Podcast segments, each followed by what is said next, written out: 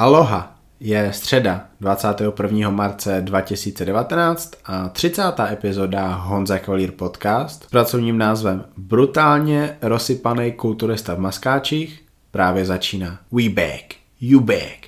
I'm back. A spolu s námi také můj nový host, který patří v posledních letech mezi ty nejlepší a v mých očích nejvýraznější reprezentanty České republiky a její kulturistické školy v mezinárodní IBB. Sportovec, který trénuje, stravuje se a přistupuje ke kulturistice dle mého názoru lépe než 99% jiných závodníků. Jeden z mála lidí, o kterých vám kdy řeknu, že jo, tak tímhle chlapíkem se inspirujte protože on to prostě dělá správně. Mistr připravenost. Nástupce Lukáše Topinky v české klasické kulturistice. Vícemistr světa v klasické kulturistice pro rok 2017. Jirka Kočvara. S Jirkou začneme náš pokec o kulturistice za momentík. Do té doby vám chci moc poděkovat, že posloucháte a ještě větší dík patří těm, kdo o podcastu říkáte dalším lidem a hlavně jej sdílíte u sebe na Facebooku a na Instagram Stories. Nebojte se označit mě Honza Cavalier Podcast a mé hosty, včetně Jirky.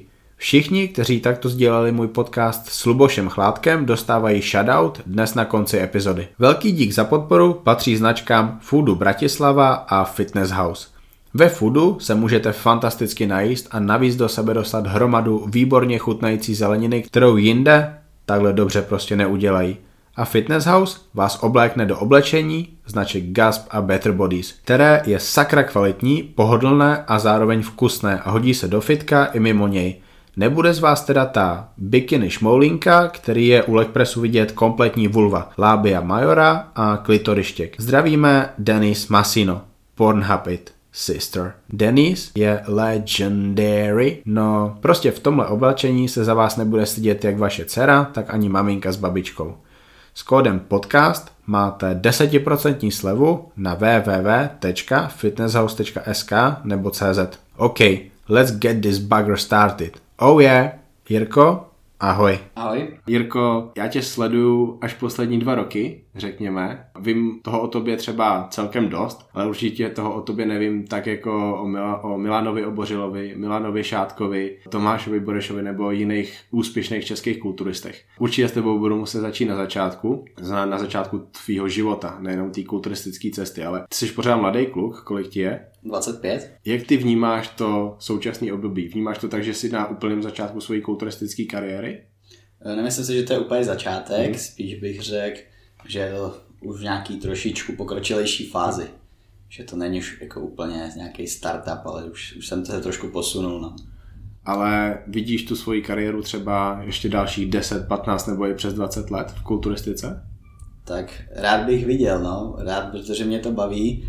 Takhle cvičit budu určitě, i když závodit nebudu, hmm. ale rád bych závodil, co nejdíl to půjde. Tak, ty jsi, ty jsi strašně mladý kluk. Já jsem byl strašně překvapený, že ty jako takhle mladý kulturista se dokážeš postavit vedle Lukáše Topinky, je Hungariu a být sakra soutěživej, dokonce si toho Lukáše Topinku porazil, což byla bomba. I k tomu se dostaneme, až budeme probírat ty tvoje soutěže.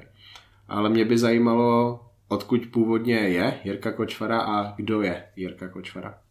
Tak narodil jsem se v Plzni, potom jsme se hned vlastně s rodičema přestěhovali do Loděnic u Berouna, což je kousek od Prahy, jeho západně tuším.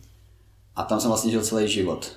Bydlel jsem v Loděnicích teda, ale potom, nebo teď v současné době bydlím v Berouně právě, což je kousek Vlastně to už je takový větší město, není to úplně jenom jako malá vesnička. Mm-hmm. Zase, s Vojtou Trnkou jsem zjistil, že jeho dětství bylo to, že vyrůstal tady mezi těma obrovskýma betonovými budovama v Praze. Pro něj to je normální, ale ty si asi nevyrůstal v takovémhle prostředí, ale byl si v přírodě hodně, co? Hodně, hodně, no. Tam u nás je příroda moc hezká, je tam kousek vlastně od Loděnic asi 6 kiláků je svatý Jan pod skalou, což je taková malá vesnička, hodně i turisticky bych řekl docela vyhledávaná, je tam taková docela vysoká skála s křížkem, tam se hodně chodí na tury a tak. Takže tam jsem vlastně strávil se dětství od rána do večera, skoro bych se dalo říct venku. A jsem za to hrozně rád, no, nemůžu si představit, že bych vyrůstal mezi právě takhle jenom budovama, betonem. Taky se nedokážu představit tady to typický mládí, který je podle mě úplně strašně atypický a možná typický na tu dnešní dobu, ale jsem rád, že i uh, ty máš to mládí podobný jako já a nějakým způsobem uh, pak chápu nějaký další věci, které se s tebou spojují. Uh, vnímáš to tak, že tě tady to mládí hodně ovlivnilo do té dnešní doby a třeba i do té kulturistiky? Myslím si, že jo a myslím si hlavně, že já jsem totiž, když jsem byl mladý, tak jsem, nebo hodně malý, řekněme na základce ještě, tak jsem už od malička byl hodně takový jako modelář. Mm-hmm. Jsem hodně stavěl modely, s tím zároveň, že jsem jakoby nesadil u toho celý den od rána do večera jenom zavřený v pokoji, mm. a právě jsem chodil taky hodně ven a myslím si, že tohle to mi hodně pomohlo třeba i v té disciplíně, protože já jsem do toho byl tak zažraný, že jsem byl schopný, když jsem měl od 8 ráno ještě na základce školu, tak já jsem vstal radši v 6, protože jsem věděl, že na tom modelu potřebuji něco dodělat. Hodinu a půl jsem na tom makal, pak jsem si vzal tašku a za půl hoďky ani ne, tak jsem došel do školy a po škole zase k modelu. Měl jsem nějakou dobu vždycky, když jsem věděl, že budu makat na tom mm. a pak, že půjdu ven, prostě do večera. První mužská vášeň v životě, a tu si vlastně ani nepamatuju, to je, to je ženská bradavka, pak objeví dudlík, ten už si třeba nějací pamatují, já ani nebudu říkat, do kolika let jsem měl dudlíka, protože já jsem ho závodil bráchovi, který je mladší jak já, takže když měl on dudlík, tak já jsem ho chtěl mít taky, ale potom už jsou ty vášně, které si ty nějakým způsobem vybíráš, protože si uvědomuje, že tě to baví. Eh, bylo to modelování nebo modelaři na tvojí první vášní? Nebo jo, už něco předtím? Jo, rozhodně. To bylo úplně první, protože s tím jsem začal v podstatě v takových uh, hodně, hodně zjednodušených verzích. Už fakt hrozně malý, já se jich nepamatuju, v kolika jsem s tím začínal. Jo, to já už si z té doby v podstatě ani moc nepamatuju, jenom to vím tak jako od vyprávění, řekněme od rodičů, od babičky, že už v té době jsem takhle něco si splácával, řekněme z papíru prostě a tak. Takže rozhodně tohle to byla ta první vášeň, no, se kterou jsem začal. A drželo se mě to strašně dlouho, v podstatě jsem mě to držel až do, myslím, že do prváku, do druháku střední školy. Už se to tak nějak překrýval pak s tím cvičením trošku. To do nějakých 15-16 let. No. Co bylo dál? Co si pak objevil? Byly tam už nějaký první sporty, nebo třeba uh, ještě něco úplně jiného, co by mě nenapadlo? Tak já jsem sporty, nikdy jsem žádný sport nedělal v podstatě. Mm-hmm. Vždycky jsem právě jen ty modely, běhat venku a to mi stačilo. Ale na těláku jsem byl takový jiný než ostatní děti, že nikdo nechtěl dělat atletiku, nikdo nechtěl šplhat na nikdo nechtěl běhat a já jsem tady to právě naopak hrozně chtěl dělat. Mm-hmm. Všichni chtěli hrát týmové hry, já jsem týmové hry prostě hrát furt nechtěl. Jo? Což je třeba právě opak mýho bráchy, který hrál hodně dobře fotbal dlouhou dobu, když byl malý, ale mě to prostě nebavilo. Mm-hmm. Já jsem chtěl dělat, když už jsem teda chtěl sportovat, nebo měl sportovat, tak jsem chtěl dělat individuálně nějakou disciplínu. Jednou si pamatuju, že mě nějak narychlo, protože neměl kdo jet, tak mě na základce, to bylo v sedmý, osmý třídě, tak mě vybrali na nějaký krajský turnaj v atletice nebo něco takového. Tam si pamatuju, že jsem běhal šedesátku tenkrát a skákal do dálky. Myslel jsem si. Myslel jsem si úplně, když kouknu na člověka, hodně to platí u holek, tak odhadnu, jakou udělali disciplínu. A strašně často to sedí, protože ty disciplíny, tam, tam je nějaký, řekněme, stereotyp, pokud jde o postavu a na tom člověku se to pak odráží a v podstatě celý život, když to děláš v pubertě.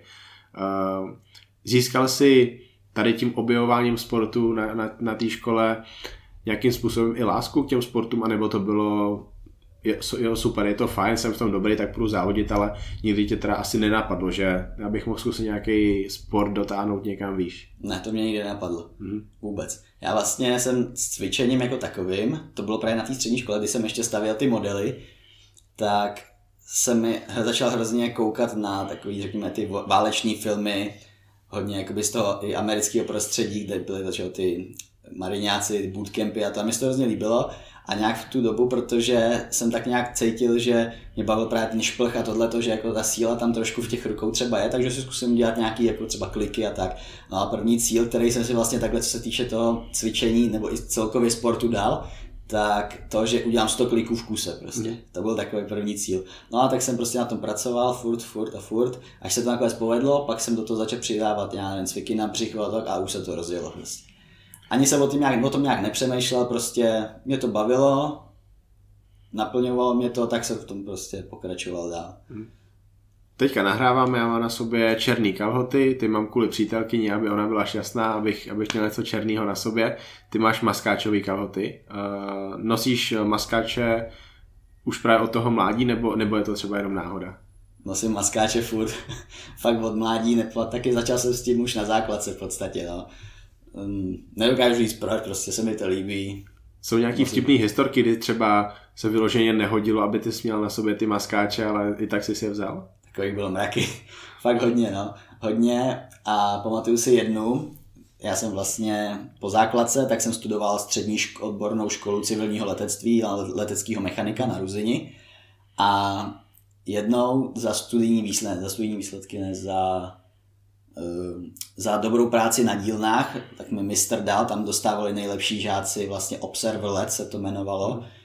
To bylo vlastně, že tě vzali plus nějakým asistentem a na, nějak, na jakýkoliv nebo na nějaký vybraný, většinou tady do okolních zemí let, prostě linkový normálně, mm. tak tebe vzali na ten let do kokpitu a letěl si ten, tu linku mm. s pilotama tam i zpátky. A já mě takhle vybrali tenkrát, já jsem z toho měl hroznou radost, protože to bylo poprvé životě, co jsem letěl letadlem. Kolik ti bylo?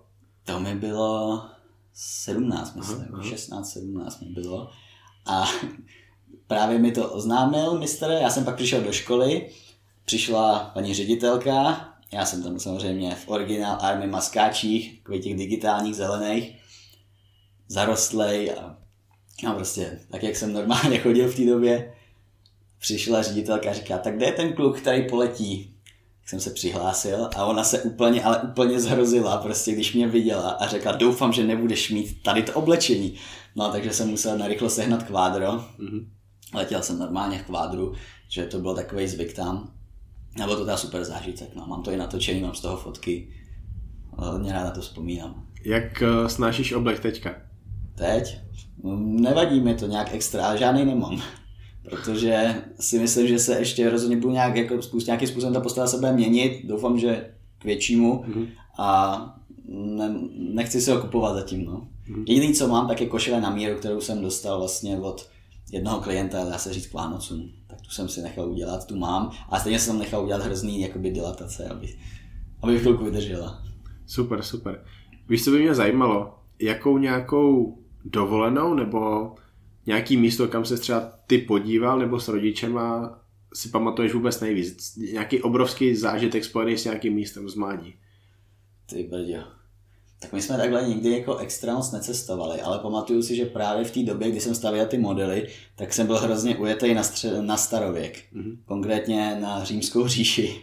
A hrozně tenkrát jsem stavěl asi dva modely, jeden jsem nedostavil, tak jsem stavěl Koloseum mm. z Říma. A já jsem se tam tenkrát strašně chtěl podívat na to, jak to tam fakt vypadá a to. Tak to si pamatuju, že tenkrát mě tam, to jsem teda, my jsme tam měli autobusem, to byl takový ten klasický zájezd poznávací, v jehož rámci bylo právě i navštívení Kolosea, tak tam jsme jeli, tam jsem jel jenom s mámou teda a to se mi teda líbilo, to bylo fajn. Koloseum, Eiffelovka, to jsou jedny z nejznámějších budov, eh, který vytvořil člověk na světě. Eh, já doufám, že se tam taky k ním jednou podívám, u ani jedný jsem nebyl, ale jednou bych sakra rád, takže to, to, to je moc pěkný. 15, 16, 17 letý Jirka Kočvora, ten už teda cvičil tak nějak trošku, no. Nějak vůbec jsem o tom nic, totálně jsem o tom nic nevěděl, ani v očinkách jsem vlastně ještě nevěděl, fakt jenom kliky, nevím, sedilehy tam byly, mm-hmm. výpady, dřepy s vlastní váhou. To bylo všechno doma. To bylo všechno doma, úplně. Jak je možný, že jsi vydržel takhle sám pro sebe cvičit dva roky doma? Co tě na tom chytlo, co tě na tom bavilo? To přece nebylo jenom o té motivaci dát 100 kliků, v tom muselo být něco víc. No mě to, když to řeknu blbě, mě to dělal hrozně dobře ten trénink. Mě to fakt jako, jsem se potom cítil dobře. A nebylo to tak, že bych ty dva roky první cvičil fakt vyloženě s vlastní váhou, to byl fakt jenom ten úplný začátek, řekněme třeba půl roku, tři čtvrtě, ale pak už začali samozřejmě, jsem chtěl nějakou, nějaký právě jako zátěže, činky a to, takže první, co bylo, že jsem viděl právě v nějakých takových dokumentech o gladiátorech, řekněme to, že tam cvičí s kamenama na provazech. No tak první, co jsem udělal, nějak jsem to neřešil, nepře- nepřemýšlel tak jsem si našel dva kameny, které se vážily stejně, přivázel jsem si je na provaze a s tím jsem tak, tak, tak jako začal cvičit. No a postupem času už jsem se začal i zajímat že jo, na internetu trošičku o to cvičení, zjistil jsem, že ty činky by asi byly super, že by mě to bavilo. Ale furt jsem ještě nešel do posilovny, takže první co, že půjdu na brigádu, tenkrát jsem byl na brigádě u mámy v práci, protože tam brigádníky brali, tak jsem si tam šel vydělat na první činky v podstatě. Samozřejmě mi pak ještě s tím pomáhali i rodiče finančně, protože jenom z té brigády bych si to vše, jakoby koupit nemohl všechno, ale koupil jsem si první nakládací jednoručky. Tenkrát jsem k tomu měl asi jenom celkem v těch kotoučích 10-15 kg na každou ruku. A s tím jsem si vystačil zase dalších asi půl roku. A s tím jsem si prostě cvičil. Potom k tomu přibyla samozřejmě taková ta klasická benchovka s předkopama, zákopama na konci a pak jsme ještě chytli někde výhodně takovou multifunkční věž v podstatě, kde se mohou dělat chyby, přednožování a to byla v podstatě moje domácí posilka. Tam jsem, tak, takhle jsem cvičil teda ty dva roky. No. Kolik teda si stálo to vybavení domácí posilovny? A celkem odhadem do deseti tisíc, ale pro mě to tenkrát byly hrozný peníze. Že? Jasně, jasně. Ale zajímalo by mě, za co si do konce té střední školy ty utrácel peníze? Za nic. Za nic. V podstatě za nic, no. Nebo ne, ne, ne, nepamatuju si, že by to bylo něco vloženě jako extrémního. Vím, že jsem ještě na základce třeba hodně, taky docela dost hrál třeba na Xboxu, mm-hmm. ještě Xbox 360, Assassin's Creed, to jsem hrozně chtěl, ty nový díly potom, vždycky když nějaký vycházel, ale já jsem v podstatě ty, za ty modely neutrácel moc peněz, protože jsem si to všechno stavěl od základu sám, právě buď z papíru nebo z umělý hmoty, nebyly to takový ty klasický kitový modely, který mhm. si koupíš a slepíš. Těch jsem měl fakt minimum. Když jsem to všechno stavěl od základu, mm-hmm. to mě bavilo nejvíc. Zajímavé. Uh, jaký model se ti povedl nejvíc? Na jaký vzpomínáš, na jaký jsi nejvíc hrdý? Nejvíc hrdý jsem na letadlovou loď, která měří asi necelý metr a půl na délku. S tou jsem si teda fakt vyhrál. Stavil jsem ji asi dva roky a tu jsem se snažil propracovat fakt do detailu a hlavní cíl byl taky to, aby byla plovoucí, aby to byl plovoucí model. Tu jsem teda úplně nedokončil nikdy, tam mi chybí, řekněme, jako 10% ještě dokončit, ale na to, byla, to je asi největší můj majstrštyk takový modelářský. Víš už teďka, že ji nikdy nedokončíš, nebo bys vím, chtěl? Vím, protože uh, potom, po té době, už jsem se na to koukal nedávno, že to vteřinový lepidlo a všechno, tak samozřejmě zvětrává trošku a to, takže už by se to asi ani dokončit nedalo, už by se to hodně rozpadalo, takže ji nechám v tom stavu, v jakým je. Ale tak si myslím, že si zaslouží fotku, aby si ji dal na Instagram. a mám na Facebooku někde, už mám tam celý album, mám ji tam nafocenou, na Instagramu ji teda ještě nemám, no to bych asi mohl dát. Měla by tam být. Vím, že nemáš rád ty sociální sítě tak moc, takže uh, teď tam budeš fakt moc dát něco, na co můžeš být hrdý. To je, to je pěkný. Dobře, máme za sebou ty dva roky cvičení v domácí posilovně. Co bylo dál? Co byl ten další level? Tak další level byl vlastně to, že mě to doma už tak nějak přestávalo samotně bavit, i přesto, že jsem celou vlastně dětství byl takový hodně, hodně velký introvert. Měl jsem jednoho, dva kamarády, s někým jiným jsem se nebavil, nikdy jsem nešel takhle s někým, jak chodil v partě se třeba napít, nebo to, to jsem nikdy nebyl. Já jsem do dneška nikdy neskoušel ani kouřit. Taky ne. Takže Prostě cvičil jsem si doma sám, nabral jsem doma nějakých 15 kg, protože jsem nejdřív neřešil stravu, pak jsem ji začal řešit, ale ne za štoly, prostě jsem začal víc jíst. Přibral jsem 15 kg doma a teď si říkám, tak a co dál? Teď už mi ty zátěže, co tady mám nakoupený, nestačí. Přece jenom už ten, ta podlaha pod krví už to taky, tak ho taky moc nevydrží asi. Tak kam půjdu do posilovny. Tak jsem se rozhlídnul, říkal jsem si, no tak do Prahy to není tak daleko, tam budou určitě dobrý fitka, takže bych zkusil tam. Jak daleko to je do Prahy od tebe? Uh, po dálnici, autem nebo autobusem to je jedno, tak nějakých 15 minut, když to jede. Uh-huh. Takže to není tak hrozný. Ale do toho Verona je to přece jen trošku kratší. Uh-huh. Takže první vlastně fitko, kam jsem zavítal kdy, tak bylo Šípková na Zličíně. Tenkrát to bylo ještě úplně v začátcích i tam, takže jsem tam cvičil hlavně na předkopech, Měli tam takový ten horizontální leg press na cihličky, to si mm. pamatuju, tam jsem z toho byl úplně nadšený, že jsem tenkrát o tom nic nevěděl a teď jsem tam zvedal ten plný kotel, asi 200 kg tam bylo. Pamatuješ si ten první trénink po tý, při té návštěvě toho fitka? Byly to nohy, to vím. Jenom nohy. Jenom nohy, no. Jenom nohy. Čekal jsem, že úplně všechno pojedeš a ten trénink bude mít třeba 4 hodiny. Ne, to ne, to já, jsem, to já už jsem byl takový systematický v tomhle. Už, už od těch začátků jsem si vždycky ten trénink napsal na papír a já jsem prostě podle striktně podle toho plánu. To bylo fitko Olgy Šípkové? Jo, jo. To je, to je nějaká ta celebrita, ne? Celebrity, no, myslím, to... že jo, já to moc nevím. Jo, vím, že prostě bylo tak nějak nejblíž, bylo v místě, kde jsem, okolo kterého jsem jezdil každý den, tak mm. jsem si tam prostě zajel zacvičit. Mm. A nejsem moc hrdý na to, že znám tady to jméno. Jak nesleduju televizi, tak vždycky mi nějaký jméno. Já, já se s tím jak jako nespojuju, jenom prostě, že jsem tam tenkrát byl cvičit. No, Jakože český zpěváky a zpěvačky neznám vůbec, tak aspoň že tak. Ale tady to mi evidentně utkvělo tím, že ona byla asi jedna z prvních. Um, zajímalo by mě, kde jsi čerpal z začátku ty informace. Úplně nějaký tvoje první zdroje. Úplně první zdroje, tak určitě z internetu. Jaký stránky? Ty brďo. Myslím, že kulturistika.net. Takže kulturistika.com. A možná na tom kulturistika.net, tak tam jsem četl i poprvý článek, který jsem si pak musel, nebo musel, vytisknul jsem si ho, mám ho do dneška nalepený v nějakém sešitě a bylo to právě v Ostravě. Byl to článek od Lukáše Roubíka, Milana Šátka, nevíš? Netuším, netuším. Nevím, jestli se bude, bude, bude dát ještě dohledat, ale tenkrát mi díky tomu článku úplně trklo, že aha, asi bych měl začít řešit trošku to jídlo, jestli to chci dělat mm. jako pořádně. Že tam popisoval, v tom článku se vyloženě jako psalo o tom, jak jedli ty nejslavnější kulturisti z dřívějších dob, předtím jako Sergio Oliva, mm. popisoval tam, jak, nevím, kdo to přesně byl, jak někdo pil po tréninku mlíko mm. a tak jsem řekl, no tak já prostě, ne, že zkusím pít mlíko po tréninku, ale že prostě zkusím víc jíst. Prostě. A zjistil jsi, že to jídlo je vlastně anabolický. Ano, hodně. Hodně, vlastně každý týden jsem se zvětšoval, protože jak to tělo bylo rozjetý z těch tréninků, ale nemělo ty živiny, jenom na ně furt tak jako v podovkách čekalo a já jsem tam najednou dal, ať už to bylo jakkoliv nepromyšlený, tak to prostě fungovalo. Zajímavé. No a ten, řekněme, první půl rok, potom co si teda začal držet stravu, jak se to projevilo na postavě, na síle, na svalech? Mm, rozhodně silově jsem šel hodně nahoru, přibral jsem na váze nějakých 15 kg během Zase. tří měsíců. Zase. Během tří měsíců. A tak, tak v této formě už se to tak nějak drželo mm. až v podstatě skoro do první diety. Byly tam nějaký, samozřejmě se to furt nějak trošku zlepšovalo, protože jsem furt zdokonaloval ten trénink trošku, zlepšoval, i to jídlo jsem pak zlepšoval. Už jsem v tom začínal hledat nějaký systém. Mm nebyl z začátku teda jako nějak extra chuťově ani jako dobrý.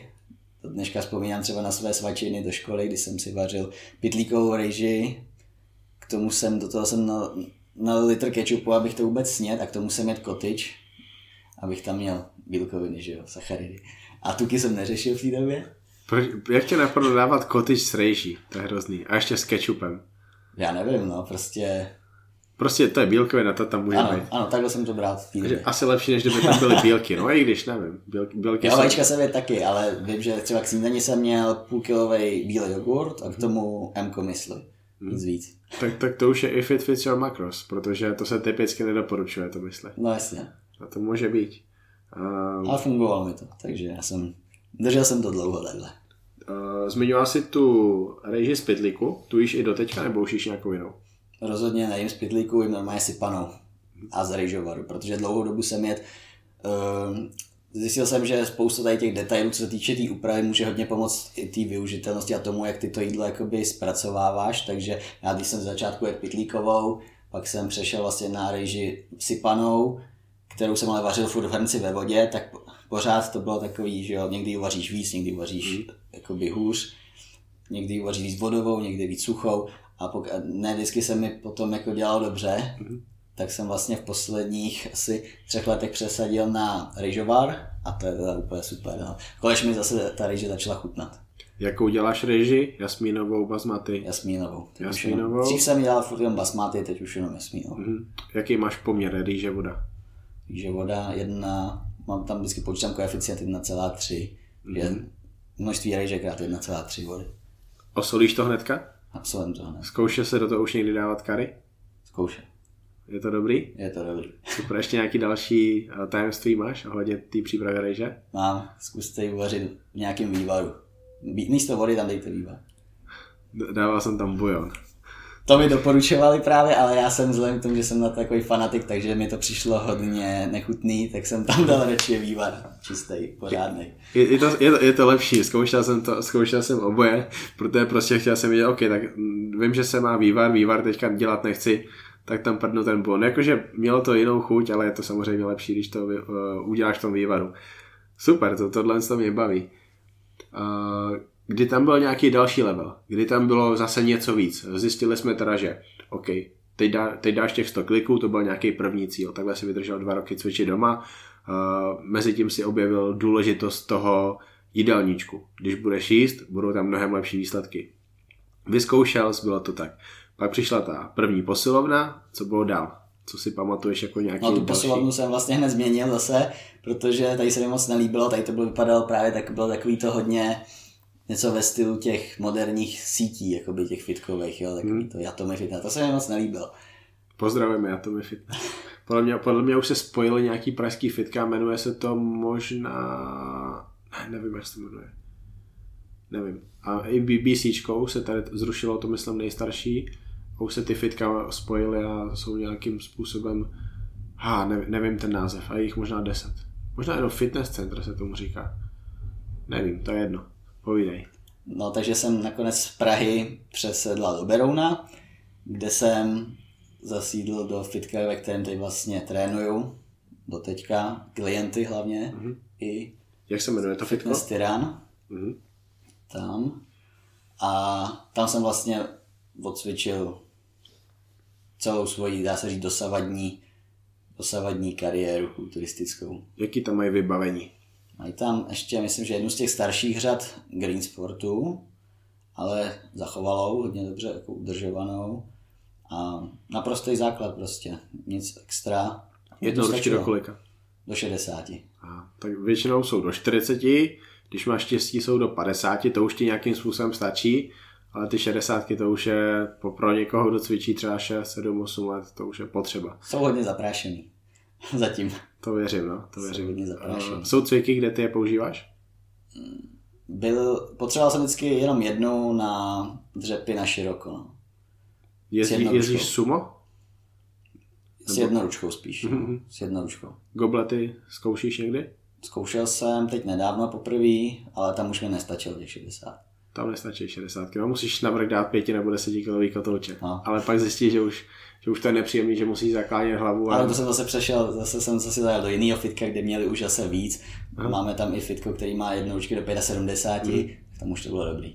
tak Tam já, už to šlo. Já, já jsem se dostal ještě dál, byl jsem těžší jak ty, takže já jsem si musel vyloženě skládat. No. Měl jsem Já jsem, to, já jsem viděl video, myslím, Tak že jsem to- dával. to, to, to byly zážitky, moje, moje goblety, to asi nikdy jsem si neužil cestu za žádným prostě cvikem a jeho výkonem tak jako u těch gobletů, protože to, bylo, to byla příprava, jenom si poskládat tu jednu ručku a po každé sérii tam přidat něco, to bylo úžasný a pak teda experiment s to s tím, že ok, tak mě už nestačí ani ty desítky, tak co dál.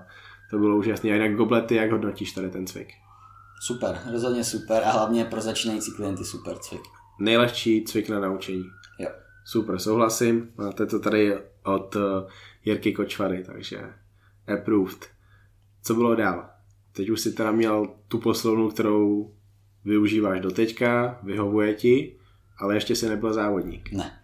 Vlastně tam jsem cvičil a ještě asi další rok, nebo spíš dva roky, myslím, než jsem vůbec nějak se začal o to závodění zajímat. Mhm.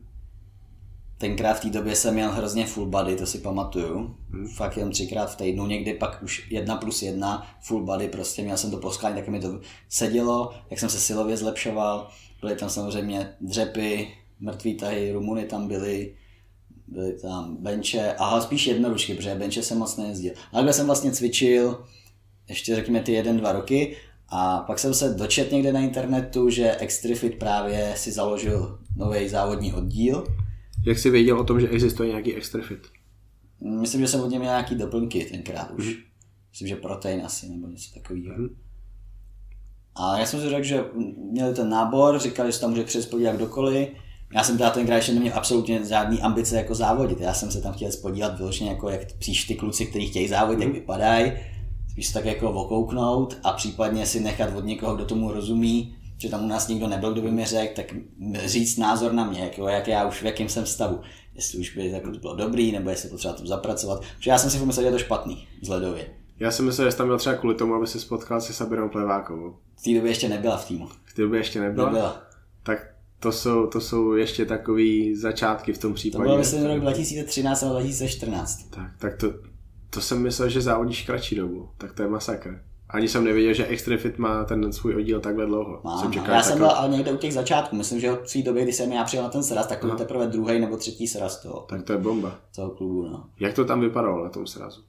Bylo tam tenkrát hrozně lidí. Mhm. Fakt jako byl o to hrozný zájem.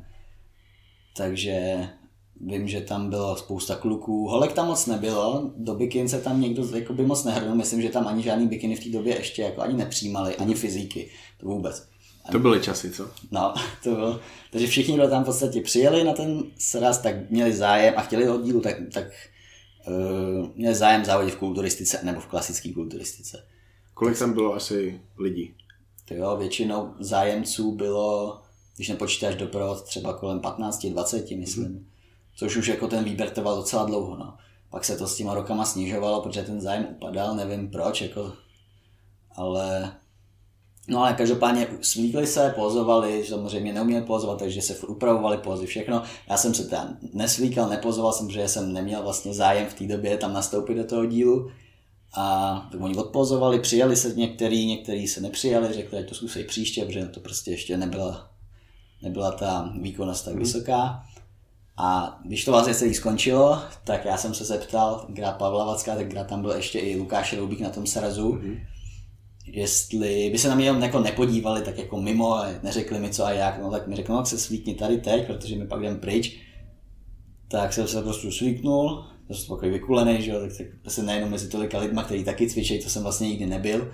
Jsem furt cvičil v té době sám a najednou jsem přišel mezi lidi, kteří taky cvičí, jsou výkonnostně zhruba stejně jako já, takže jsem tam byl takový nervózní z toho, jak jsem svítnul udělal jsem, že já už jsem si v té době jako tak nějak pro sebe zkoušel pozovat. Mm. Fakt jako denně v podstatě, vždycky prošel jsem mezi zrcadla, u zrcadla, udělal jsem si nějakou pozu, o který jsem věděl, že mi moc nejde, zkontroloval jsem se furt jako asi každý, že jo.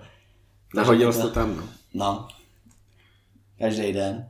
A jak jsem se svých udělal jsem jenom základní postoj a Pavel Vasek mi vlastně okamžitě řekl, hele, bez řečí tebe berem taky. Takže jsem se takhle vlastně dostal do, do oddílu. Jakou jsi měl formu tehdy? Kolik jsi měl procent tuku? Hodně. Hodně? Nebo jako nebylo to asi tak úplně hrozný, ale teď se srovna, když to srovnám třeba s dneškem, tak jsem měl o 6 kg asi méně než mám teď, mm. ale tuku mnohem víc. Mm, zajímavý. Myslím, že to mohlo být mezi nějakýma 15-20%. Mm.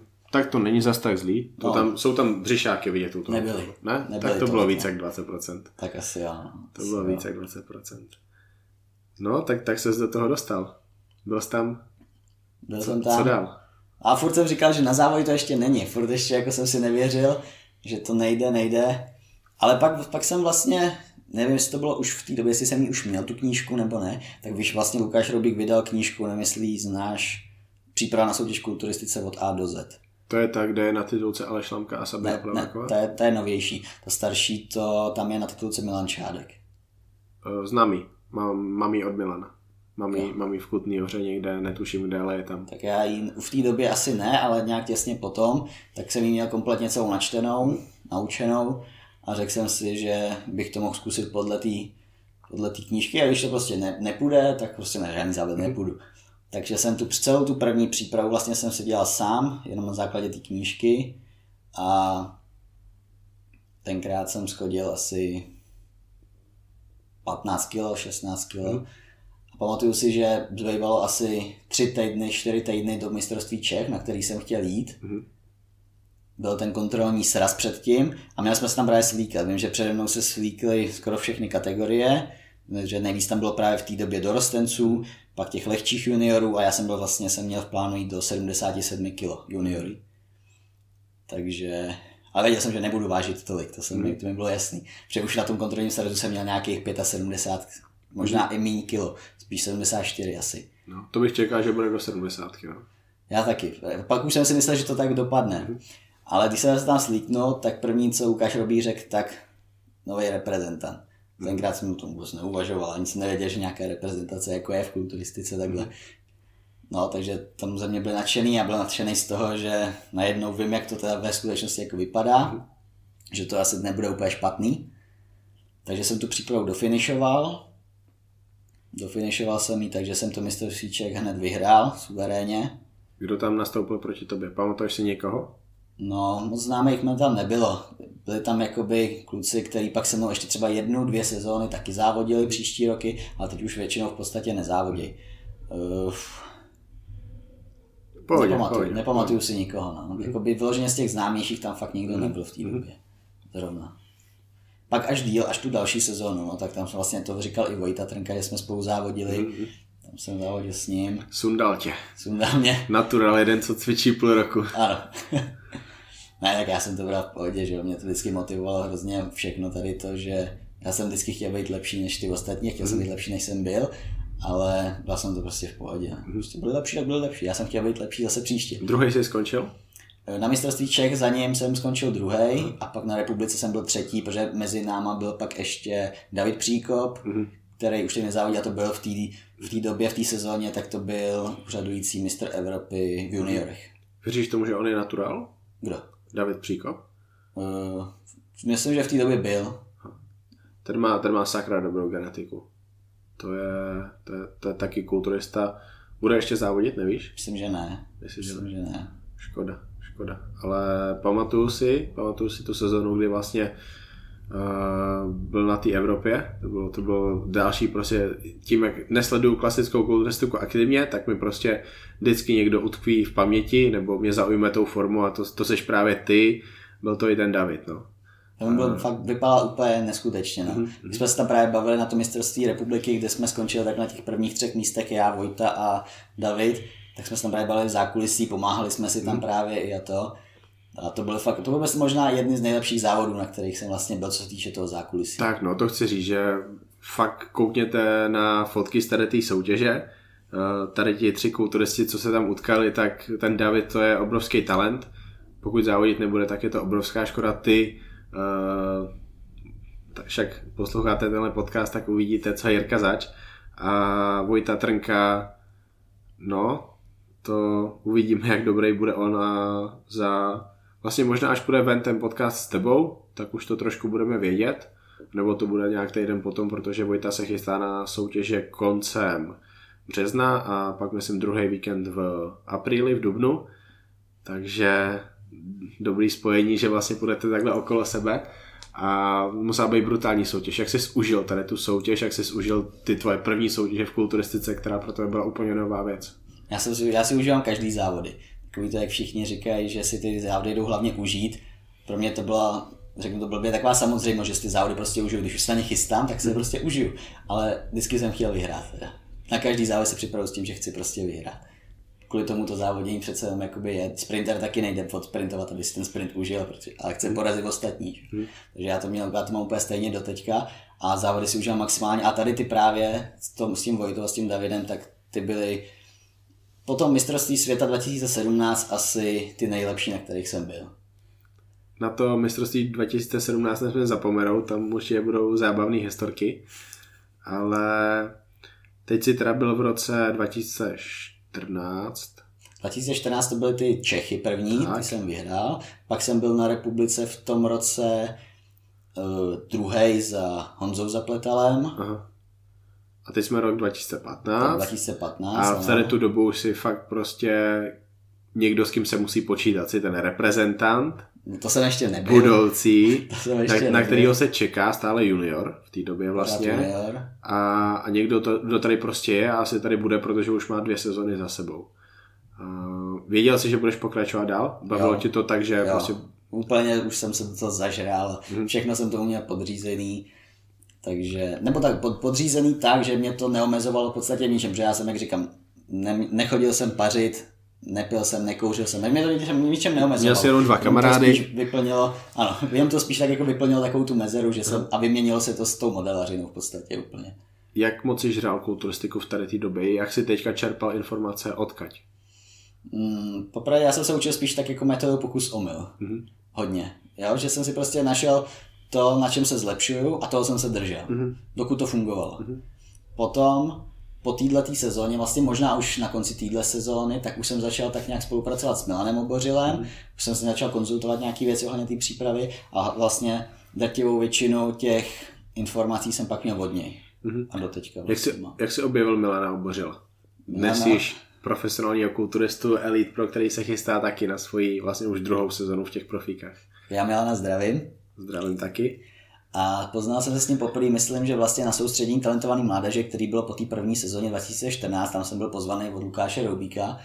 To, to tenkrát jsem z toho byl úplně nadšený, protože ještě před tou sezónou jsem sledoval ty záznamy z toho na Roní, jsem sledoval ty videa a říkal, tyjo, tak tam by se mi líbilo, tam bych se chtěl dostat, že už jsem to žral, že a teď jsem si říkal, tyjo, tak celý tři dny jenom s lidma, takhle, který se taky to zajímá, mm-hmm. tak jenom s nima trénovat, prostě jíst, jo, a fakt jako si to užít. Tak se mi tam povedlo se dostat takhle a byl jsem z toho úplně nadšený.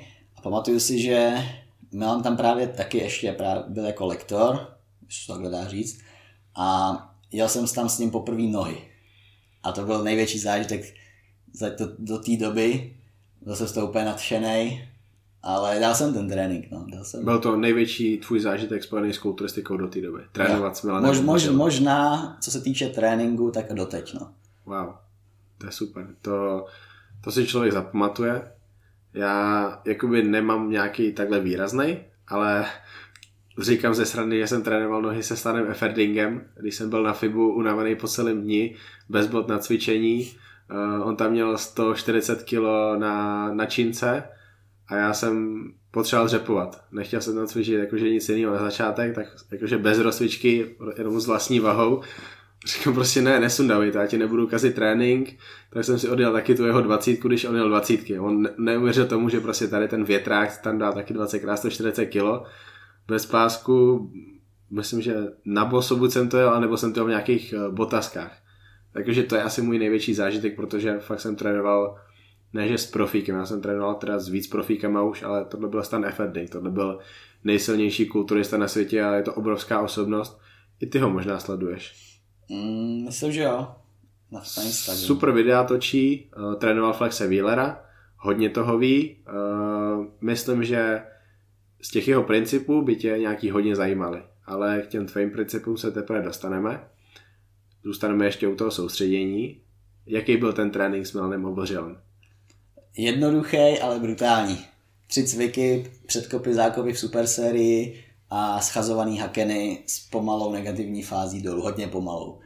A bylo to, bylo to, bylo to výživný. Mm-hmm. Myslím, že nás to tam s ním cvičilo tenkrát asi 8 v průběhu toho soustředění a dala to ani ne půlka lidí dokonce, ten trénink. Od každého byly asi jen tři série. Mm-hmm.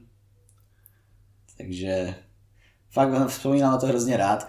Tenkrát mi to tak nějak úplně jako ještě zvýšilo a nastavilo tu novou laťku toho, jak ten trénink mám vlastně jakoby jezdit intenzivně. Hmm. Prostě zjistil si, že teď si myslím, že jsi cvičil tvrdě. Přesně tak. Ale i k tomu tvrdě jsou prostě úrovně. Jo. A občas musíš nějakým způsobem tu úroveň vyrovnat a nebo jít třeba za ní to do té doby nevěděl, to je super. Co mě tenkrát hodně potěšilo, tak už nevím, kdo to tam přesně řekl, ale když jsme dojeli ty hakeny, což byl vlastně poslední cvik, předtím byly ty předkopy, zákopy a když jsme to dokončili, tak tam někdo řekl, nevím, kdo to byl, jestli to byl Milan nebo někdo jiný, tak tam padla věta, že Jirka toho vydrží víc než ty nasypaný v tréninku. Tak to mě tenkrát hrozně potěšilo a hrozně mě to nakoplo. Uh, dnes jsme se o tom trošku bavili. Uh, Nejdřív teda zmíním to slovíčko, že, že, se, že seš teďka trošku rozsypaný. Co to znamená? To já jsem to řekl hrozně blbě, to má hrozně ten dvousmyslný význam, ale rozsypaný... Ale je to ve... je to ve smyslu toho, že mi ten dojezd po závodech nastal až teď, kdy se projevily nějaký jako, nevím, bolavý záda, prostě jsem se tak nějak jako úplně roz, rozpadám se no, pocitově. Potřebuju se dát trošku dokupy, zregenerovat, mm. odpočinout. No. Není to ve smyslu toho, že bych tam začal něco posílat. Takže není to pohoda, klídek a testáček. Ne, ne, ne. Může být. Uh, dobře. Uh, jak to je možné, že naturální kulturista, který v té době vlastně byl kulturista jenom jednou sezónou, toho vydrží víc než kluci, co sypou? Čím se to vysvětluješ? Já si to vysvětluju tím asi, že jsem vždycky jako do toho tréninku dával maximum už od začátku, i když jsem o tom nic nevěděl. To mě to prostě bavilo dostávat se až na ty své limity ve všem. No. Že někdy, neměl jsem jediný trénink, který by kdy odflak. Mm-hmm. Nebo jel na půl. Nebo tak. Vždycky jsem jel úplně na maximum. A snažil jsem se tu svoji jako, tu fyzičku v tom tréninku furt posouvat dál a dál a dál. A celou dobu jsem si myslel, jo, tak jako furt je to špatný, tak musí se zlepšit. Furt je to špatný, musí se ještě zlepšit. No a pak jsem takhle přišel, měl jsem to srovnání s někým jiným, i s někým, kdo sype v podstatě, zjistil jsem, že to až tak špatný úplně není, no. Takže to mě potěšilo. Víš, co znamená, víš, co znamená ty tři písmenka ve slově fitness for to? Ne. Uh, frekvence, intenzita a time, čas. A v dnešní době je fitness spojený vyloženě jenom s postavou. Jak vypadá postava opticky, vizuálně. Uh, co znamená pro tebe to fitness?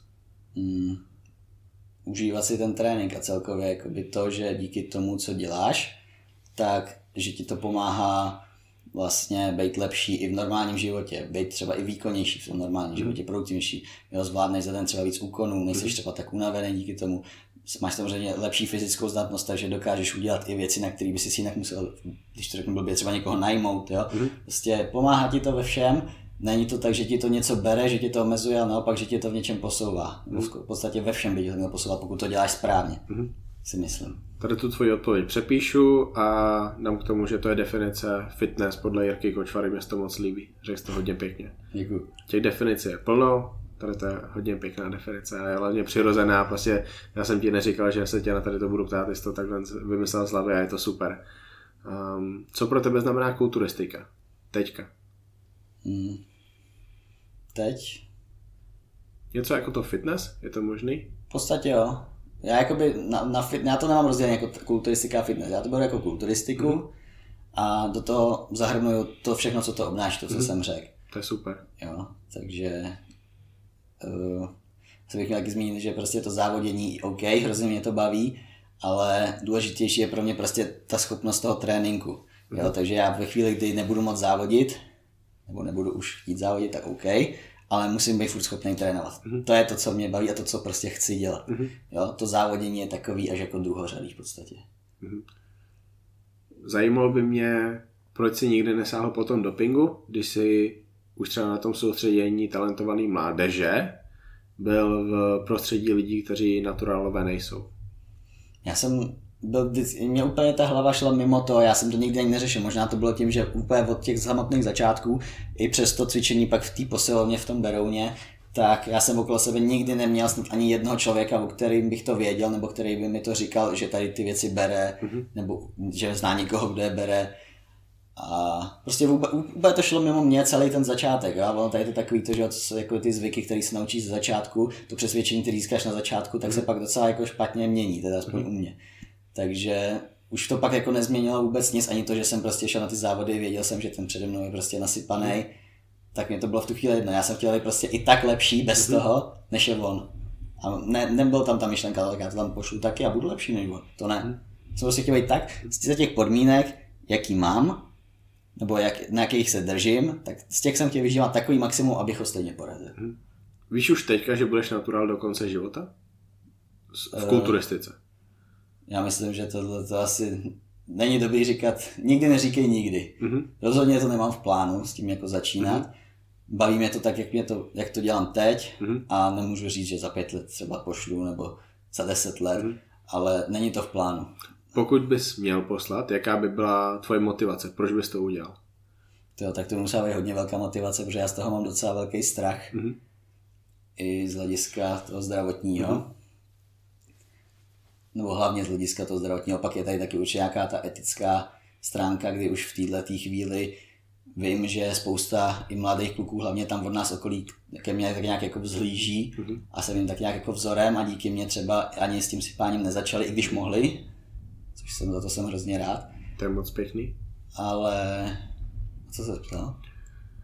Jestli, jestli za jakých podmínek bys jo, nasypal, jo, jo, jo. co by tě k tomu motivovalo? Jo, tak to by asi muselo být nějaká velká změna, řekněme, co se týče třeba uh, odměn za mhm. závody. Jo, nějaký price money, mm-hmm. fakt jako dobrý, aby, abych jako by si řekl, jo, tak tímhle tím si fakt už vydělám, tak to asi bude stát za to, to dělat fakt až, až tady s tím, i tady s tím rizikem.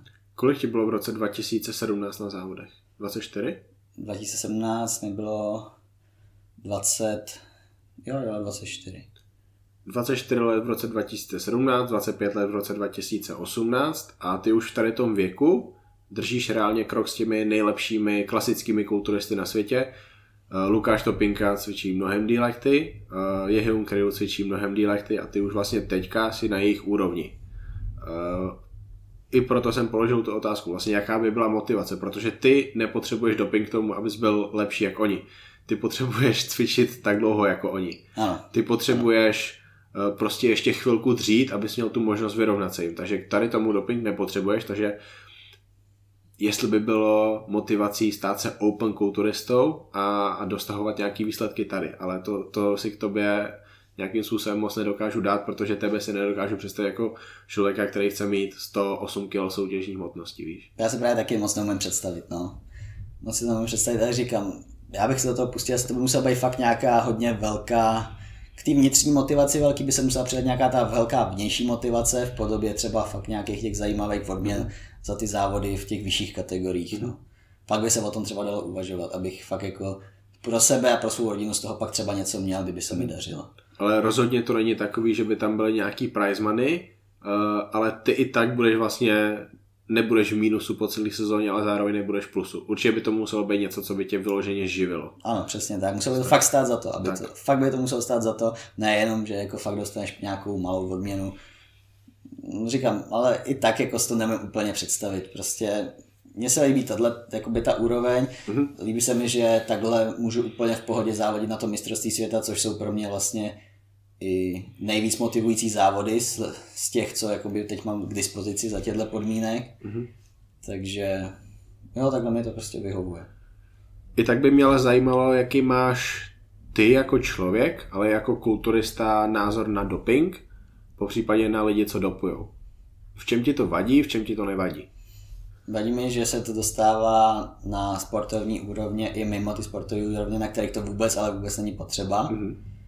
A co se týče té tý vrcholové kulturistiky a celkově, celkově vrcholového sportu, tak tam prostě, prostě to je, no, tak to už se nezmění, nemá cenu nad tím nějak jako mudrovat, tak to je a jediný co, tak aby to, snažit se to dělat správně, když už to někdo dělá na této úrovni a mít k tomu hlavně ten správný důvod to dělat. Vadí tobě jako naturálnímu kulturistovi, který závodí ve federaci, která se prezentuje jako naturální, nemá v názvu naturální, ale tím, že je testovaná, tak to vlastně znamená, tady by měl závodit čistí závodníci, i když to tak reálně není. Vadí ti, že jsou závodníci, kteří tam prostě nechodí na čisto, respektive jdou tam, ale sypou tak, aby prošli třeba testama? Já se na to nekoukám. Já se vždycky jako na to snažím nekoukat tak nějak, nějak tak, jako že jsem nějak znevýhodněný, nebo to. To prostě vždycky beru, že se kousnu a prostě je mi jedno, jestli tam přijde nasypaný, nasypaný. Já chci prostě být lepší než on a je mi jedno, jakým způsobem on toho dosáhne. Mm. Jo, takže není to určitě úplně příjemný, je to takový, stí, je to velký stížení toho mm. dosahování těch, těch větších výsledků, ale jako říkám, no, nezblázním se z toho, prostě budu makat dál, vidím, že to jde a věřím, že prostě jednoho dne to bude úplně jedno, jestli on ten, ten pro můj soupeř bude nasypaný nebo ne. Eh, tím, že se pohybuješ tady v tom světě kulturistiky, v Česku si součástí té české scény, tak máš plno kamarádů, který sypou. Berou anabolické steroidy, závodě jsou sakra obrovský. Eh, vadí ti to u nich, nebo to to fakt taky vůbec neřešíš? Uh, já to takhle neřeším. Mm-hmm pokud je ten člověk jako takový osobnostně v pohodě, jo, mám s tím dobrý vztah, mm. tak to vůbec neřeším. Mm. Prostě každý si může dělat, co chce, ale pak záleží na tom, jak se s tím, co děláš, se svojí, svojí vlastní vůle, jak se pak to odráží na tom chování třeba k ostatním. Mm. Jasně. K tomu svým okolí. No. Takže pokud je ten člověk úplně v pohodě, v podstatě co se týče té tý psychické stránky, tak to ani nepoznáš, tak nemám důvod to prostě řešit. Jako. Si každý dělá, co chce. Mně se tenhle tvůj přístup strašně líbí, protože ty vyloženě řešíš sebe. Řešíš to jediné, co ty můžeš ovlivňovat a vůbec se nezatěžuješ nějakýma irrelevantníma vnějšíma faktorama, který ti reálně nic nedají. Ne. To, jak dělá co kdo. Ne, prostě soustředíš se na sebe a to je strašně super. Myslíš, že to je důležitý? Myslím, že to je hodně důležitý, no, protože to, čeho vkládáš energii, tak tam se ukazují ty výsledky. Že? Mm.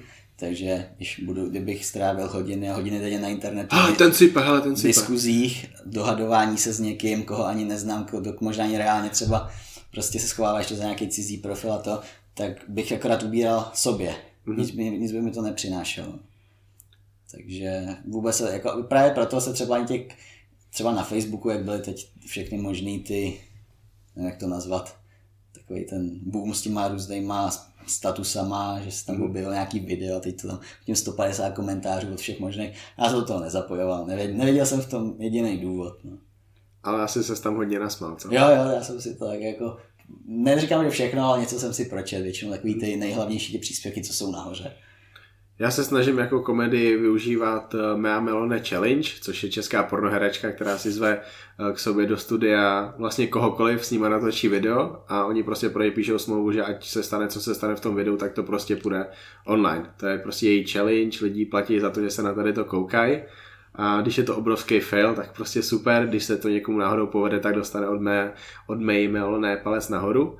Uh, ale taky prostě tady ty komentáře, tady ty různé diskuze na Facebooku, to je taky moje oblíbená komediální činnost, to si taky strašně moc užívám. Jo, jo, já se taky nad tím bavím, když mám nějakou jako volnější chvilku. Tak, ale taky, snažím se tomu nevěnovat moc pozornosti, tím, že konkrétně tady to se objevilo u člověka, kterýho já sleduju, tak jsem to sledoval, No a pak jako náhodou jsem toho člověka měl o týden později z podcastu, tak jsem se ho i na to zeptal, ale doufám, že to teda nebylo nějakým způsobem jako většina toho podcastu, což jsem nechtěl, ale bylo to aktuální, tak jsem se ho na to zeptal. No.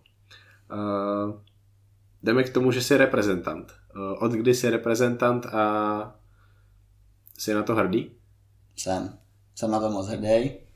I přesto, že jakoby teď se ta reprezentace mi přijde oproti třeba tomu, co říkal Lukáš Topinka v tom podcastu, i co jsme si tak jako bavili, hodně jak jako upozadila oproti těm jakoby ostatním částím mm. toho závodění ale jsem na to rozhodně hrdý, no, že jsem, že jako reprezentuju svoji zemi jako fakt oficiálně, mm-hmm.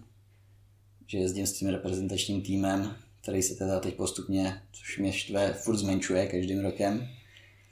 Ale reprezentant jsem teda od roku 2017 a začalo první soutěž jako reprezentant jsem absolvoval vlastně mistrovství světa mužů v klasické kulturistice. To pro tebe dopadlo fantasticky, pochlup se. To byl životní výsledek zatím druhý místo v klasické kulturistice do 175 cm mužů. Začnu takhle. Myslíš si, že jsi měl porazit Lukáše Topinku? Ty. My jsme to ne, nikdo to nečekal. Aha. Já vůbec. Aha. Já vůbec. Hlavně oni tam oni to vyhlašovali, že od toho šestého místa a vždycky první řekli zemi, mhm. až pak jméno. Takže první bylo šestý místo, pátý místo, teď řekli čtvrtý místo Czech Republic. Aha. A říkám, no tak super, čtvrtý místo, první první mistrovství světa, to je dobrý. A jenom Lukáš Topinko. A sakra, to není možný, ne? Aha. To jsem to úplně v pytli. Mm. Úplně v pytli. Nikdo to nečekal. Doma začali brečet, prej, všechno, skandovat, úplně, mm. byli se úplně hotoví a taky teda. No a jsem říkal, dobrý, tak třetí místo. A tam jsem taky nebyl, to bylo úplně jak mm. sen. Pak tam byl ty a Jehung? Jo. Wow. Jo, jo. No a od té doby jsem vlastně, až do teďka ho mám jako takovej ten, vzor, ne jako by to, že chci vypadat jako on, ale vzor té výkonnosti, na kterou mhm. se potřebuji dostat, aby to fakt jako za něco stálo. No to je sakra dobrý vzor. To je... A já jsem si celou dobu myslel, až do toho minulého mistrovství světa, do 2018, že on je jenom o nějakých třeba 5-6 let starší, že on i vzhledově, když ho vidíš, tak vypadá hrozně mladý. Tak furt stejně vypadá. Ale on je asi o 12 let starší než já. To jsem vůbec nechápal. Já se strašně bojím toho roku, kdy on ukončí kariéru, protože mě bude strašně moc chybět. Uh, jenom tak mimo, myslíš si, že on je naturál? Přímě ne. Já taky ne, ale, ale on je ještě takový, že ha, nebudu říkat, že na 100% ne, protože samozřejmě u někoho můžu říct, že na 100% ne. Jako taky si tím nejsem jistý, ale myslím si, že to dělá i hodně dobře. Aha, taky si to myslím. A hodně s rozumem. Tak, ale určitě to dělá s rozumem, určitě to, co bere, strašně málo.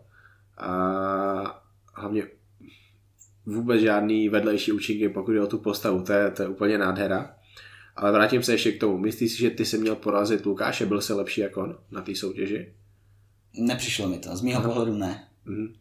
Těžko říct, jak to viděli rozhodčí. Já jsem tam hlavně viděl jednu věc, kterou, na kterou se zaměřuju už vlastně od začátku a ta hrála nejspíš v můj prospěch. Mm-hmm. A to byla ta soutěživost na tom pódiu. Mm-hmm. Protože ve chvíli, tam to bylo právě, to říkal i Lukáš v tom podcastu, že oni to tam brali úplně všelijak, jo? do prvního vyvolávání nešla první jako finálová mm-hmm. šestka, šlo tam prostě úplně někdo jiný. A v to ve chvíli, kdy ani mě, ani Lukáše nevzali do toho prvního, tak tam bylo vidět, že Lukáš tam dost rezignoval. Mm-hmm. Jo, psychicky. Zajímavé. Takže to si myslím, že tam hrálo taky velkou roli. Mm-hmm. Já jsem se tam na to, jako já byl taky zklamaný, a říkal jsem si, sakra, jak už jsem tady, sak, bylo to první mistrovství světa, tak jsem říkal, tak si to prostě užil, tak jsem prostě pozval všechno, teď, jsem se, teď se snažíš navázat ten oční kontakt s těma rozhodčíma prostě, aby si tě všimli, že jo. No to jsem všechno dělal furt, furt, furt, pak jsme šli v tom druhém vyvolávání, tuším. No a ani jeden jsme nečekali, že se vůbec dostaneme do finále. Mm-hmm. pak jsme dostali do finále a říkáme, OK, tak to bude něco mezi čtvrtým a šestým místem. No a nakonec to dopadlo tak, jak to dopadlo. Wow. Takže myslím, že ta bojovnost tam hrála velkou roli. Tak já můžu hodnotit z fotek, myslím, že i z videa od Igora Kopčeka, myslím, že i Matias něco nahrával, já jsem v té době psal pro Flex Online a měl jsem Lukáše před tebou a s tím, že to bylo strašně, strašně natěsno, s tím, že prostě já znám Lukášovi kvality a ty tvoje prostě musím je tam hledat A, ale hlavně byla obrovská bomba, že sakra, máme dva kulturisty na mistrovství světa, kteří jsou v top 40. Uh, určitě jste oba měli mít medaily, podle mě ten třetí měl být za váma. Já ten měl špatný nohy, hodně špatný. Ale prostě byla to bomba, to byl, to byl výsledek, který mi udělal radost na strašně dlouho. A ano, a pak se tam byl s tím mým nejoblíbenějším kulturistou a to byla prostě další bomba pro mě. Já můžu porovnávat český reprezentanty s mým nejoblíbenějším kulturistou a to, kdy se mi podaří. Takže to z pohledu fanouška, z pohledu člověka, co o tom píše. Takže obrovská bomba. Bylo super, že jsi měl tady ten výsledek, eh, bylo super, že máš doma medaily, bylo super, že jsi stál vedle je Hyunga, ale z té soutěže máš určitě víc zážitků, je to tak? Tak jak jsem říkal, no, to byla úplně pro mě zážitkově i celkově tím závoděním a vším nejlepší, jak formu jsem měl lepší teda asi ten příští rok, mm-hmm. ten minulej, ale celkově ty závody byly asi nejlepší, na kterých jsem kdy byl. Možná i cel, jakoby fakt i životní zážitky nejlepší. Byl jsem tam vlastně se svojí přítelkyní a byla, my jsme se tam hrozně skvělá parta jakoby lidí. Všichni. Jo, úplně všichni, takže potom na těch pokojích, jak nastaly to, že to přežírání a to. Kdo, kdo, je, kdo je nejhorší ze všech, co tam byli s tebou? Jako s tím přežíráním? Ano. No Lukáš. Lukáš. A kdo je nejvíc prdlej člověk, co tam byl s váma? Nejvíc prdlej, jo. Ty brdě. Tak to nevím. Co, co páleníček, jaký máš zážitek s ním? No, pamatuju si jenom, jak jsme právě, jo, úplně v pohodě, možná, možná Honza, no, když, Aha. Když na nějak přemýšlím. Ale právě byla sranda, jak se tam ten poslední večer, jsme tam byli vlastně na tom gala večeru, mm-hmm. Oni tam pak s Lukášem zůstali, Honza a Lukáš, my jsme s, Darč, jako s přítelkyní šli už pryč na pokoj a pak jsme ráno potkali a oni tam úplně brutální. Oni byli ještě opilí, oni neměli koce, oni byli ještě možná trochu opilí, tak to byla sranda. Ještě pak v autobuse jsme dostali svačinový sáčky, tak ty z nich jenom vyndali věci. Jako, ček, jako čekali nad nima, to bylo dobrý. Co ty je alkohol?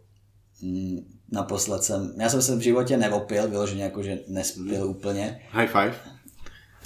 High five. Jediný co, tak jsem se jednou kdysi, přítelkyně, přítelkyně se mi za to směje, tenkrát jsem byl hrozně, to už bylo době, když jsem cvičil teda, ale úplně před prvního závodama, to bylo někdy dva roky potom, co jsem začal cvičit, možná tři, tak jsem byl hrozně zamilovaný tenkrát na střední do jedné holky a ona mě furt nechtěla, furt mě nechtěla, furt mě nechtěla. A tenkrát si pamatuju, že jsem jednou dostal nějak ven, byl jsem z toho tak vystresovaný, že když se to, to rande v vozovkách mm. jako by skončilo, tak já jsem pak přišel více na oběd a k tomu obědu jsem si tam dal, myslím, že to bylo, nevím, dvě štamperle Božkov, pivo a už se mi začala trošku motat hlava. Vím, že jsem hrozně, najednou na to, jak jsem byl němej v té době hodně, tak jsem hrozně mluvil, mm-hmm. ale asi za půl hodiny to ze mě vyprchal. Tak to byla taková moje největší zkušenost s alkoholem v životě. Mm-hmm. Jinak nic. Co tvoje soutěžní zkušenost, anebo třeba i nesoutěžní zkušenost s Kaďáček story? Posral se s někdy brutálně? Ne, ne, s tím naštěstí s tím problém nemám. Mm-hmm ale po těch úplně prvních závodech, protože já jsem tenkrát, to je úplně slepě podle toho, prostě co bylo napsané v té knížce, takže první věc, co byla před těma závodama, v super kompenzaci na cukrování byla rejže, bylo to tenkrát asi 750 gramů rejže v syrovém stavu, takže jsem to uvařil. 600 gramů sacharidu, tak nějak? Hmm, nějak tak. Sněd jsem to za ten jeden den, pak samozřejmě druhý den bylo těch sacharidů trošičku už jako by míň. Myslím, že tam je to bez masa, viď? Jo, Aha. tam to bylo úplně bez masa.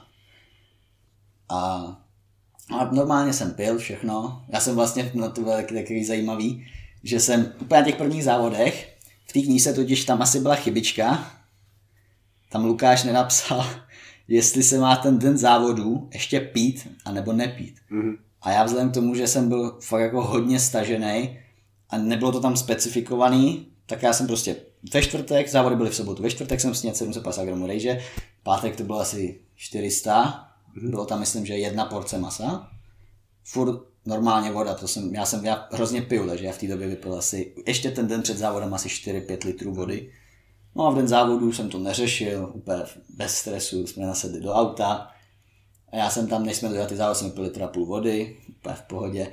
A teď jsme tam před těma závodem už natřený, všechno jsme pozvali právě Pavlovi Vackovi, který jakoby, um, tomu došéfoval jakoby extrafit oddílu, šéfuje do té vlastně.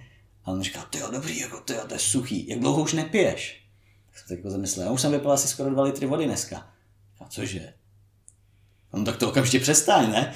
Říkám, proč? To je dobrý, ne? Tak prostě já jsem pak jako asi dvě hodiny před tím, už jsem si dal jenom kafe, před nástupem na podium. No, takhle vypadala moje první superka, no, žádný odvodnění, nic v podstatě. Pořád piješ? Uh, Před soutěžema? teď už je to takový, že nepiju jenom v den závodu, jenom fakt po troškách, ale hmm. nepiju v podstatě jenom v ten den závodu, jinak do, až do těho piju. Už není žádný teoretický čaj, nic takového. Ty, ty dva, tři dny před soutěží už tam zařazuješ maso s těma jídlama? Jo. Teď jsem to měl právě třeba na tom posledním úplně jinak, že jsem tam měl i tuční maso. Mhm. Pak jako Ono to pomůže ještě víc naplnit. No, no, no, tak tam jsme to zkoušeli takhle. Ale já doma dokonce uvažuju, protože mě furt přijde každým rokem více v tom utvrzuju, že teď už ta, ta superkompenzace poslední rok byla hodně, hodně mírná, hmm. to už prostě skoro se nedá nazvat superkompenzací, ale hodně uvažuju o myšlence, že tu superkompenzaci zkusím už jakoby nedávat vůbec. Že prostě ten režim dojedu až do závodu, protože v tu dobu mi přijde, že to vypadá úplně nejlíp. Může být, určitě si to vyzkoušej. Eh, Jestli to zkusíš na soutěž nebo, nebo bez soutěže.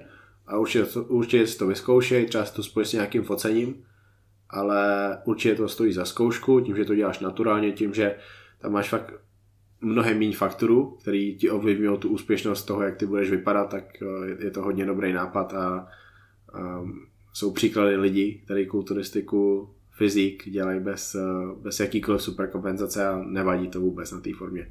Možná ta forma je o to lepší, že tam nic nestihnou pokazit. My jsme nikdy nic nepokazili s Milanem, jakoby takhle to neberu úplně, jenom si říkám, že třeba všechny ty faktory dohromady, že já nikdy jsem nedržel vodu v podstatě jo, na konci závodu. Prostě jsem vždycky tak stažený, že tu vodu ani nemám kde držet.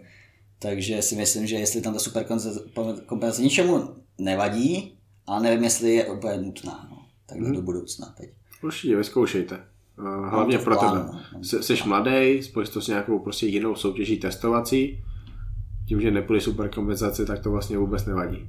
Já jsem takhle už jakoby vlastně zkoušel závody, ale ne takový ty moje hlavní. Já jsem, myslím, že to bylo druhá závodní sezóna, kdy jsem šel si čtyři závody po sobě. Mhm.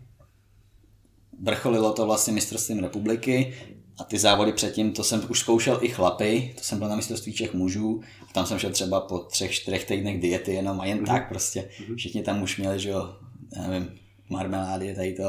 A já jsem tam je rejži, normálně jsem měl prostě cukrovací den předtím, jak vyšel, jsem si prostě snět rejži a šel jsem si stoupnul na pódium. To by bylo takový příjemný i psychicky. A popravdě se mi třeba druhá, první bylo mistrovství Čech tady v té sezóně, druhý závody byly, myslím, že tenkrát ještě to pod, spadal pod Extrafit BFC Cup, Mhm. Myslím, že v Kutný hoře to bylo. V Kutný hoře asi určitě Ne. nebyl BFC. Česká lípa? Jo, Česká lípa, máš pravdu. Jsem si splet. Tak tam jsem byl ve dvou kategoriích, tam jsem byl v mužské kategorii do 80 kg a v juniorech do 77 kg. Myslím, jo. A v obě jsem je tam tenkrát úplně, asi říkám, ve dvou třetinách diety nic jsem neřešil, jen tak jako jsem tam odskočil z tréninku v úzovkách, jak se říká, jsem je v obě vyhrál, což bylo příjemný, hmm. jsem, to jsem taky nečekal vůbec, že to byl fakt jenom zkušený závod, mě v té sezóně šlo o to, vyzkoušet si co nejvíc závodů před těma hlavníma, abych viděl, jestli mi to pomůže hodně nějak extra, extra v té tvrdosti, jo, v té separaci těch svalů, což se nakonec ukázalo, že to byl docela dobrý nápad. Hmm. Si takhle jít, se, jít, se jít vypozovat před tím hlavním. Zajímavé. Jak se změnilo tvoje uvažování o kulturistice po tom životním úspěchu na mistrovství světa 2017, kde jsi se stal vicemistrem světa? Hmm. Začal jsi to brát ještě o něco vážněji, jde to? Šlo to v té době? Snažil jsem se, no, snažil jsem se, snažil jsem se na tom hledat takový to, kde se ještě můžu zlepšit, kde ještě můžu dělat, dělat pravidelně něco víc, abych byl ještě lepší. Mhm. A spíš jsem přišel na to, že někdy víc je mí, uh, míň je víc. Mhm. Jo, takže už jsem to pak právě začal trošku přehánět nad nějaký limity, řekněme třeba i regenerační, co to tělo snese a to. A naopak se začalo projevovat nějaká ta negativní stránka, kdy se objevily třeba nevím, zánět v lokti, prostě jo, nebo pásový opar jsem si udělal z přetížení a už jsem si řekl, že jo, takže musím se nad tím zamyslet, ale musím to všechno dělat pořád chytře, já se rozumím, ne furt jenom s intenzivním, s intenzivním a furt dál a dál. Ale dělat to chytře, tu intenzitu volit, prostě nějak to fázovat, hlavně po těch závodech, abych si prostě něco neudělal. Takže to, to ještě, na tom budu asi muset ještě pár let pracovat na tomhle. Ale V čem jsi ještě našel rezervy? Co, co jsi ještě třeba zjistil a do, v tom roce 2018 si to vylepšil? Co tam bylo?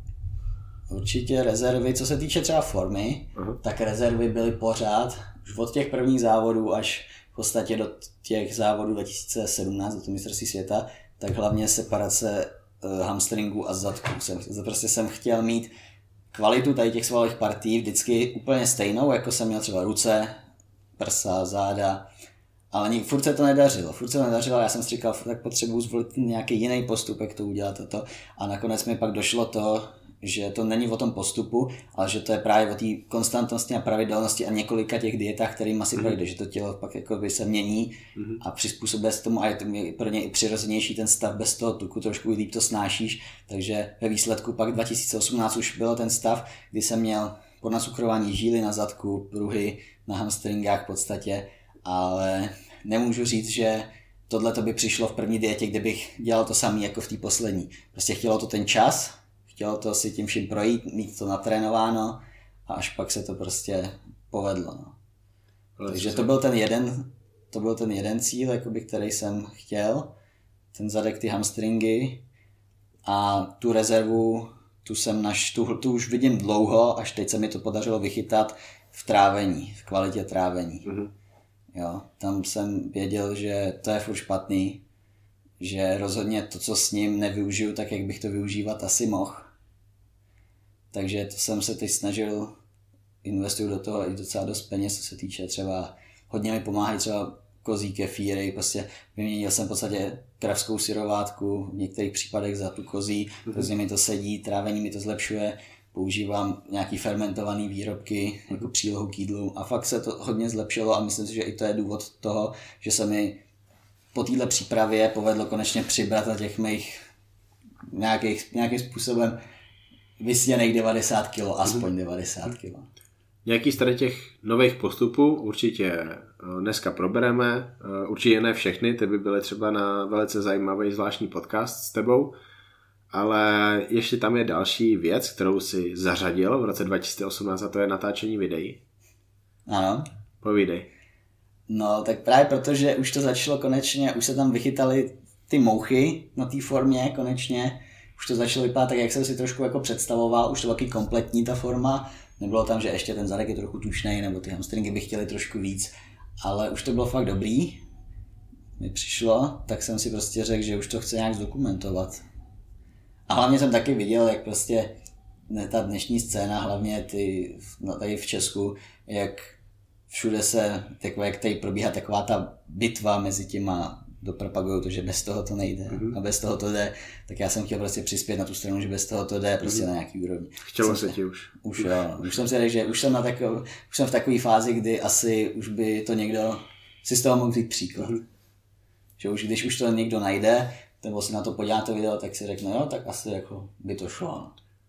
Určitě si z toho lidi můžou vzít příklad, je to suprový video, k tomu se ještě dostaneme, ale já zůstanu u toho, že ty tam skvěle cvičíš, cvičíš tam tak, že lidi se tě můžou motivovat. Děkuju. Možná, nemají za co, možná je to hlavně inspiruje k tomu, aby o tom tréninku ještě trošku víc přemýšleli. Uh, trénink je o těch základech, ale zároveň je potřeba přemýšlet o tom, co můžeš dělat líp.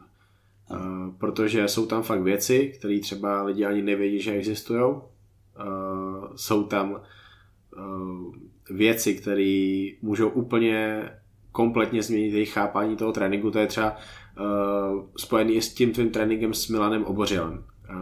Ty vlastně zjistíš, jak vypadá ta intenzivní série a to člověk potřebuje zjistit k tomu, aby se mohl dostat na ty svoje limity, na ty svoje genetické limity, naturální limity, aby každý ten trénink mohl mít takový přínos, jaký opravdu může mít. A myslím si, že ty tvoje videa eh, k tomuhle z tomu můžou lidem hodně pomoct. Děkuju. Já, já něco, něco, takového doufám, když už na tom jako pracuju.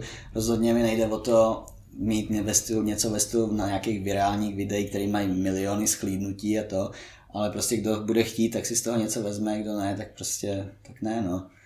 Jako, nejde mi o to, aby to vědělo co nejvíc lidí, ale o to, aby ty lidi, co to uvidí, aby si, aby si z toho když tak něco vzali.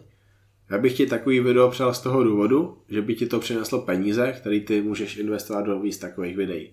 To by bylo super. To by bylo fajn, ano. Ty videa nejenom, že jsou extrémně poučný, informativní, originální, jsou taky velice kvalitní. A za to může ta skutečnost, že ty je natáčíš s Krištofem Pršalou, což je v současnosti člověk, který by lidi asi měli nejvíc sledovat, protože natáčí hodně moc kulturistů, kteří jsou dobří, jsou talentovaní a vyplatí se je sledovat. Jak si tohle z toho kluka objevil? Tak já jsem se k němu dostal úplně náhodou, protože to bylo vlastně před tím prvním mistrovstvím světa, kdy od nás fitka, dva kluci, tak rozjížděli vlastní e-shop s doplňkama v podstatě a s oblečením Gasp, který tam chtěli mít taky. Mm. Pozdravuju Pavlínu, pozdravuju Fitness House, eh, Gaspa Better Bodies, který nově sponzorují tady ten podcast, Honza Kavalír podcast. Takže uh, pozdravujeme asi oba. No a oni právě tenkrát chtěli rozjet taky jakoby nějaký kanál s videama, který by běžel vlastně na tom jejich e-shopu, posadit něco ve stylu Fitness 007, jako to mají teď. A vzali si mě v podstatě jako takový začín, pro začátek jako takového sponzorovaného sportovce. Mm-hmm. Měl jsem s nimi nějakou dohodu a je, právě z mé strany to by mělo vypadat tak, že já pro ně budu točit ty videa. Že oni obstaví kameramana a, to, mm-hmm. a obstaví právě Krištofa. Mm-hmm. Že se s ním vzali z Prahy, z Fitka, že tam taky právě natáčel, myslím, že Tomáše Koutníka, nevím koho. A tak právě Krištof za mnou dojel, jenže tenkrát já jsem na to moc nebyl, na to natáčení, hlavně před tou před tím mistrovstvím světa už jsem natáčel fakt jako těsně předtím a měl jsem v tom videu mluvit a já jsem byl úplně tragický. Já jsem vůbec, já jsem namluvil pátý přes devátý, to video je ještě na, na, na netu, jak se můžete pustit, to se nám docela. Jak se jmenuje to video? Tak to už nevím, to video. Jak ho najdeme? Mm, fitness Factor na YouTube a tam by to mělo být, myslím. Mm-hmm. Máš tam nebo, nebo tenkrát to bylo, ještě nevím, to tenkrát sdílel přes Zírist ještě, myslím, Krištof před svůj. Mm-hmm. Tak tam to asi bylo, no. To je Krištofův projekt, to Zírist? Já myslím, že jo. On jsem mu nějak říkal, já už to nepamatuju moc. Mm-hmm. Musím se zeptat přímo jeho. No. Mhm, v pohodě. Na to. Ale tak tam jsem vlastně se s ním posetkal poprvé, ty videa od něj se mi hrozně líbily, tak jsem si ho tak mi prostě utkvěl v paměti ale pak celý ten rok nic, jsem nechtěl nic točit vlastně, ani jsem se moc nefotil. Proč? Nechtěl jsem mi, nechtěl jsem mi prostě. Já jsem prostě takový, že jsem se radši soustředil na ten trénink, ten trénink jsem se radši odjel prostě pořádně a ne, abych u něj vyřešil tak, teď to vyšlo tady z té strany, pak to vyšlo tamhle z té strany, že to bude vypadat určitě líp, jsem si chtěl odjet trénink a neřešit tady ty kraviny. No, ale věděl jsem, že když on mě točil, takže jsem nemusel tady to, nic tady z toho řešit, prostě přišel, to samý vlastně i kameraman z Roný, taky jsem pak zjistil, že to vlastně, když si komu někoho vezmeš, kdo to umí, tak nemusíš tady to prostě jakoby ty Tak, řídit. protože oni vědí, co mají oni dělat. Vědí, ano, a přesně. oni vůbec neomezují toho sportovce v tom, co ten přesně sportovec tak, má dělat. Že já jsem to týdny nevěděl, že jo? Mm. takže jsem to právě, jsem s tom furt vyhejbal, protože jsem myslel, že mě to bude limitovat v tom tréninku mm. a v tom úsilí. Takže až teď jsem zjistil, že to tak není, takže potom vlastně eh, když jsem od Krištofovi věděl, už jsem si něco natočil, tak vlastně rok na to, když už ta forma vypadala tak, že jsem chtěl něco pustit jako ven, tak jsem se mu ozval, domluvili jsme se a natočili jsme spolu ty první, ty úvodní tři videa toho seriálu Hard and Fair vlastně. Jak jsi spokojený s těma videama? Moc. Já jsem vlastně tady ten námět toho, že tam nebude žádná hudba a že to byl prostě vložně na trénink natočený, kdyby, kdyby u něj člověk byl, koukal na mě, jako v té posilovně, tak jsem se inspiroval u Flexe Luise, který vlastně před Olympií 2018 měl taky podobnou sérii videí, nevím, jak se to jmenovalo přesně. Road to Glory, tak nějak? Eh, ne, to bylo ještě předtím. To bylo ještě předtím. Tady to bylo nějak... Uh, Make history? Ne, ne, ne. Tak už nevím. Nef, myslím, že v překladu to bylo nefiltrováno nebo něco takového. Unfil- že to, unfiltered. Jo, jo, jo, no, něco takového to bylo. Tam se inspirovala v UFC. Takže Flex je obrovským fanouškem MMA, UFC hmm. a a určitě sleduje tady A já jsem se inspiroval právě hodně, protože se mi ty videa hrozně líbily, mám je nastahovaný v telefonu, mm. když jdu cvičit nějakou svou partii a třeba se mi úplně nechce, se chci trošku inspirovat, já nevím, nějakou dynamikou třeba těch opakování a to říkám si, že bych to jinak, jak se podívám na ty videa a většinou mm. mi to jako pomůže. Jaký z těch videí je podle tebe nejlepší z těch třech? Mm, nejlepší? Takhle, eh, z diváckého pohledu si myslím, když na to koukne někdo, někdo jiný, tak asi ty, ty ruce, protože tam ukazují trošku tu formu, tam je vidět i ta žilnatost, prostě tam to pozování. Trochu mi vadilo, že jsi, že jsi tam nepozoval na těch videích. To jsem udělal schválně. Já jsem totiž tu formu chtěl ukázat až pak jako vyloženě jako úplně na závodech. Mm-hmm.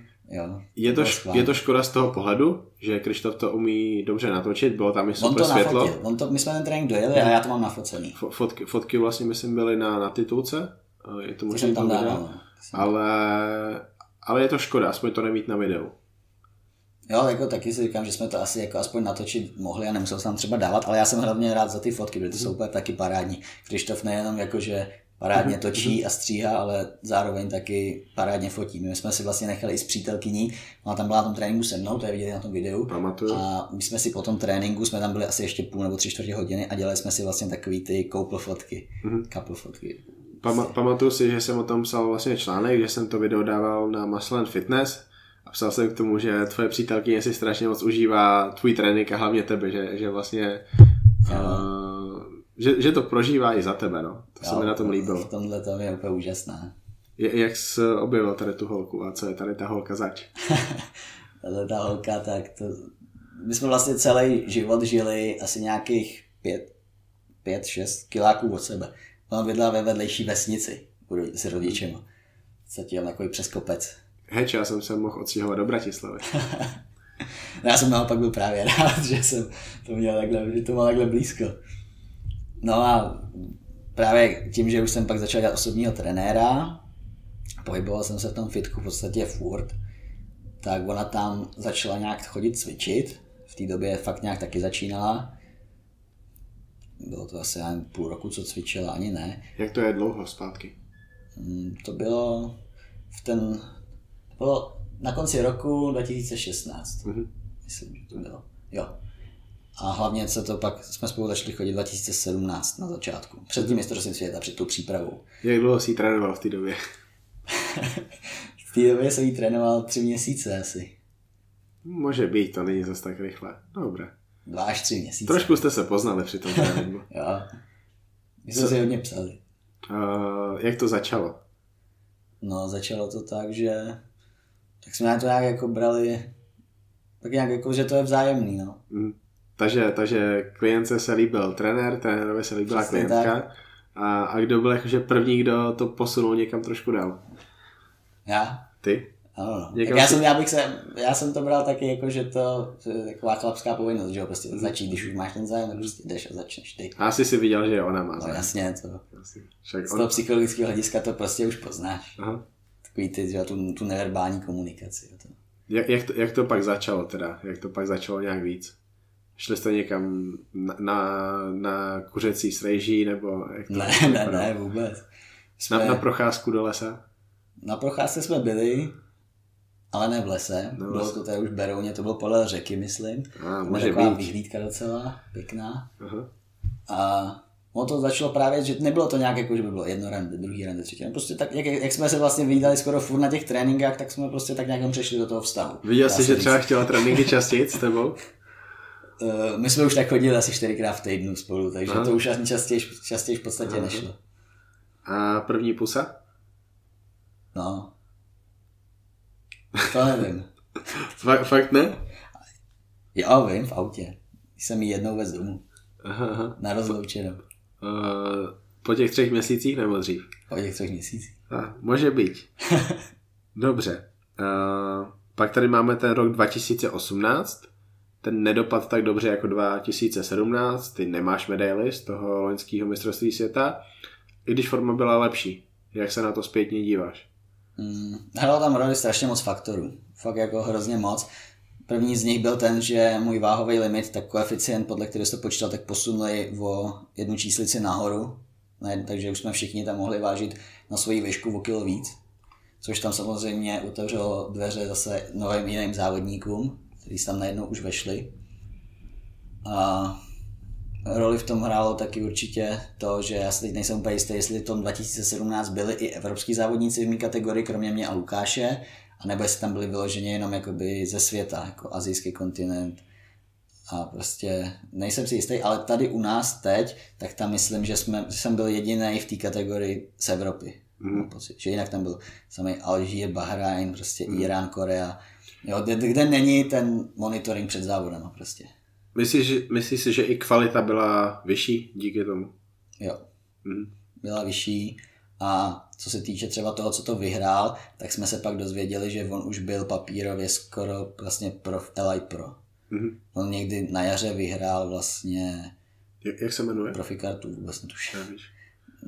Našli jsme ho na Instagramu, ale nevím, jak se jmenuje. Pamatuju si ho ale z toho mistrovství 2017, kde se pokoušeli o to samé, co udělali 2018 a to stáhnout ho do týmí kategorie. On byl totiž přesně na rozmezí 175 cm a museli ho tam si tenkrát pamatuju, že na tom 2017 na té prezentaci, která byla den před závodama, tak ho tam museli normálně nést v podstatě na tu prezentaci.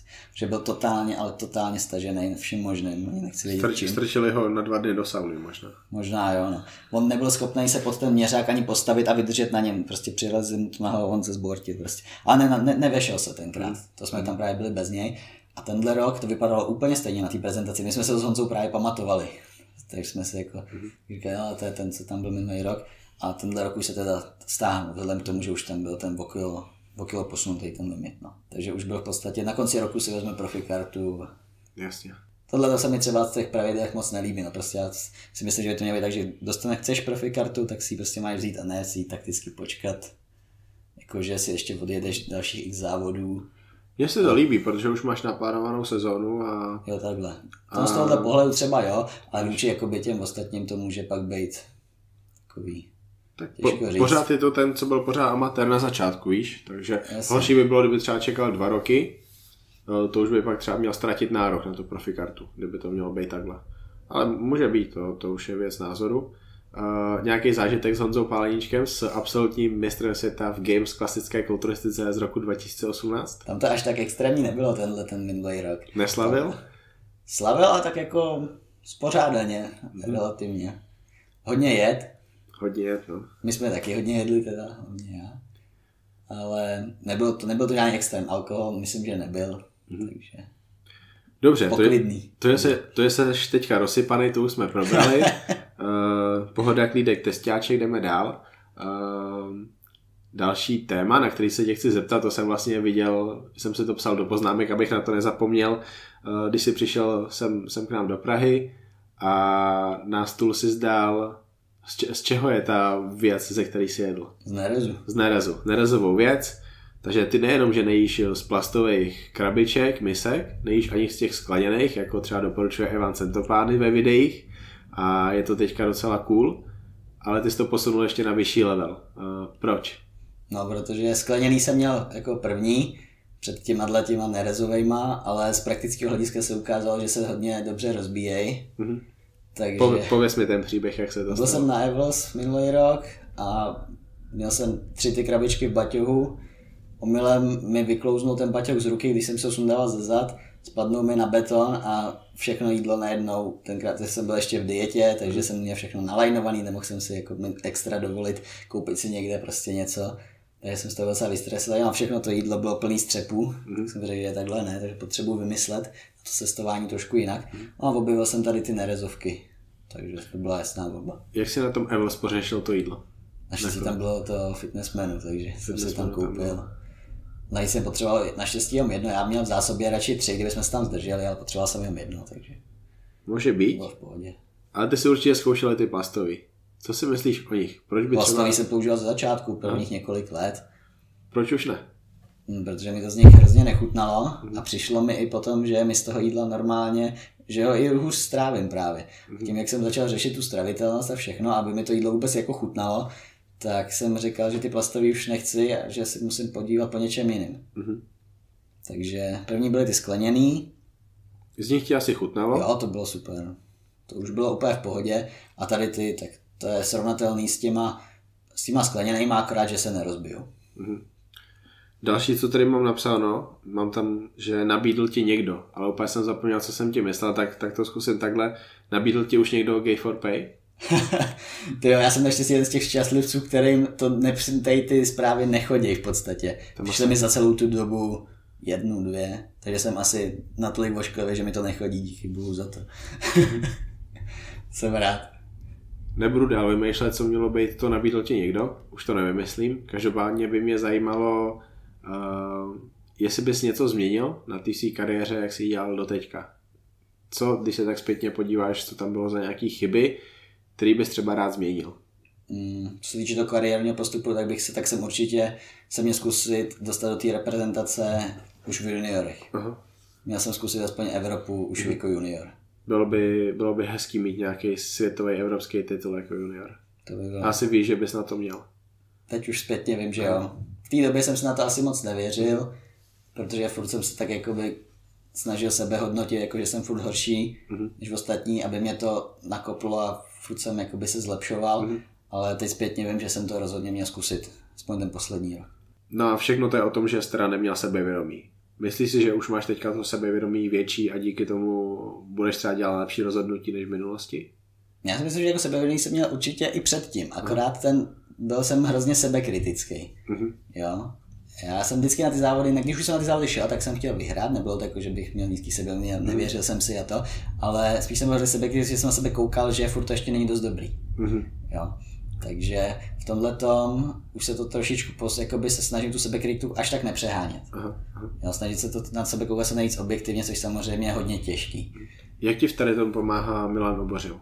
Strašně moc, já prostě, když si fakt už nejsem jistý, třeba teď to bylo i před tím mistrovstvím světa, tím 2018, tak já v té dietě jsem vždycky tak úplně v háji, že nejsem schopný nějak extrémně cestovat. A teď jsem to prostě hecnul mm. a asi dva týdny předtím jsem právě za ním jel vlakem a věděl jsem, že tam prostě musím dojet, protože já jsem chtěl vědět, já jsem si říkal, že to vypadá asi dobře, a zase jsem si na druhou stranu říkal, no, tak jako nesmíš to super přehánět, tady ten, tu, sebe, tu sebechválu a to, tak jsem potřeboval, aby to on zkontroloval, aby mi řekl a hlavně jsem chtěl, aby jsme kompletně naplánovali spolu ten závěr, mm. právě, aby se tam něco nepodělalo. Takže to mi vlastně nadiktoval, já jsem si to napsal, skupnu formu, říkali, to je fakt jako super mm. a já jsem byl mnohem jakoby spokojenější a jistější v tom, že to, bude, že to dopadne dobře. Mm-hmm. Pomohlo mi to psychicky hodně. V dnešní době řešejí trenéři se svými klientama v přípravě na závody podstatě jenom doping při tom tréninku.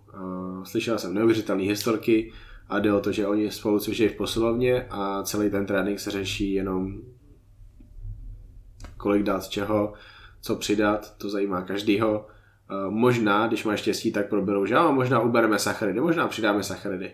A to samozřejmě ty s Milanem neřešíte. Takže jak funguje ta vaše spolupráce? Tak, funguje to, většinu roku to funguje tak, že když já fakt něco s něčím nevím rady, mu napíšu, hele Milane, mám tohle udělat takhle nebo takhle. Mm-hmm. On mi řekne na to svůj jakoby názor.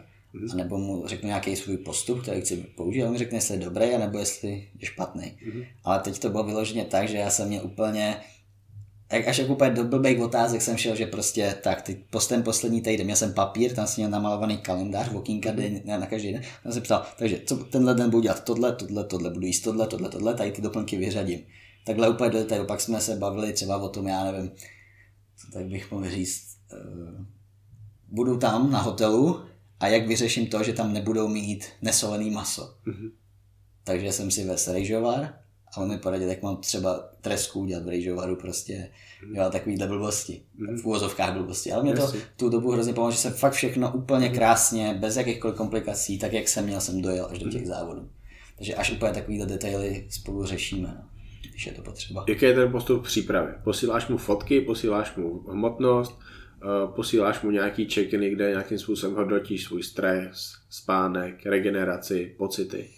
V podstatě jo, ale není to pravidelně, není to, že každou neděli bych mu jakoby takhle napsal, spíš jakoby, když sám vidím, že buď, je, buď si nejsem úplně jistý, jestli to jde tak, jak to má jít, anebo když mi třeba on sám napíše, že by to chtěl vidět, jak to mhm. vypadá, jo, takže mu třeba pošlu nějaký fotky, formy a spíš je to fakt takový o tom, jako jestli si, já jsem jistý v tom, co teď dělám, mm. tak to, se to držím, vím, že se to zlepšuje, OK, tak má nebudu otravovat. Mm ale když si nejsem jistý, tak mu prostě napíšu nebo zavolám a vyřešíme to.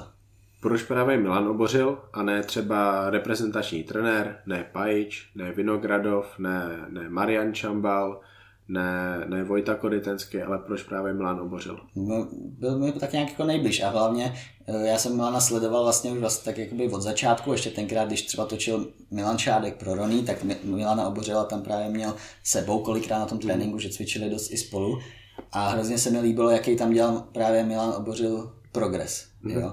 Že prostě fakt jakoby z toho, jak vypadal, najednou udělal něco, co, co by jim tenkrát třeba nikdo vůbec neřekl, že je vůbec schopný jako s tou svojí postavou udělat. To se mi hrozně líbilo, hlavně se mi hrozně líbil ten jeho přístup k těm tréninkům. Prostě intenzivně fakt každý trénink a to.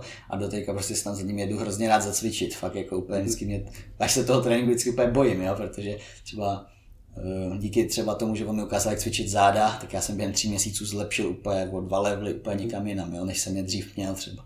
A tohle to se mi na tom hrozně líbilo.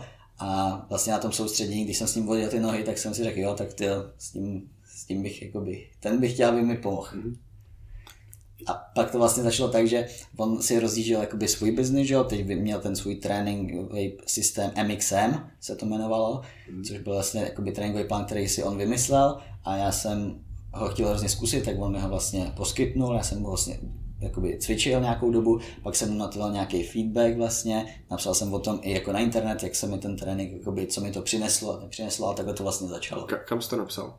Na Facebook. Na Facebook? Tenkrát jsem ještě neměl Instagram, totiž. Takže o Facebook se nějakým způsobem staráš? Ne. Ne? Teď už určitě ne. Teď ne. Teď už fakt minimálně, spíš ten, když už, tak ten Instagram.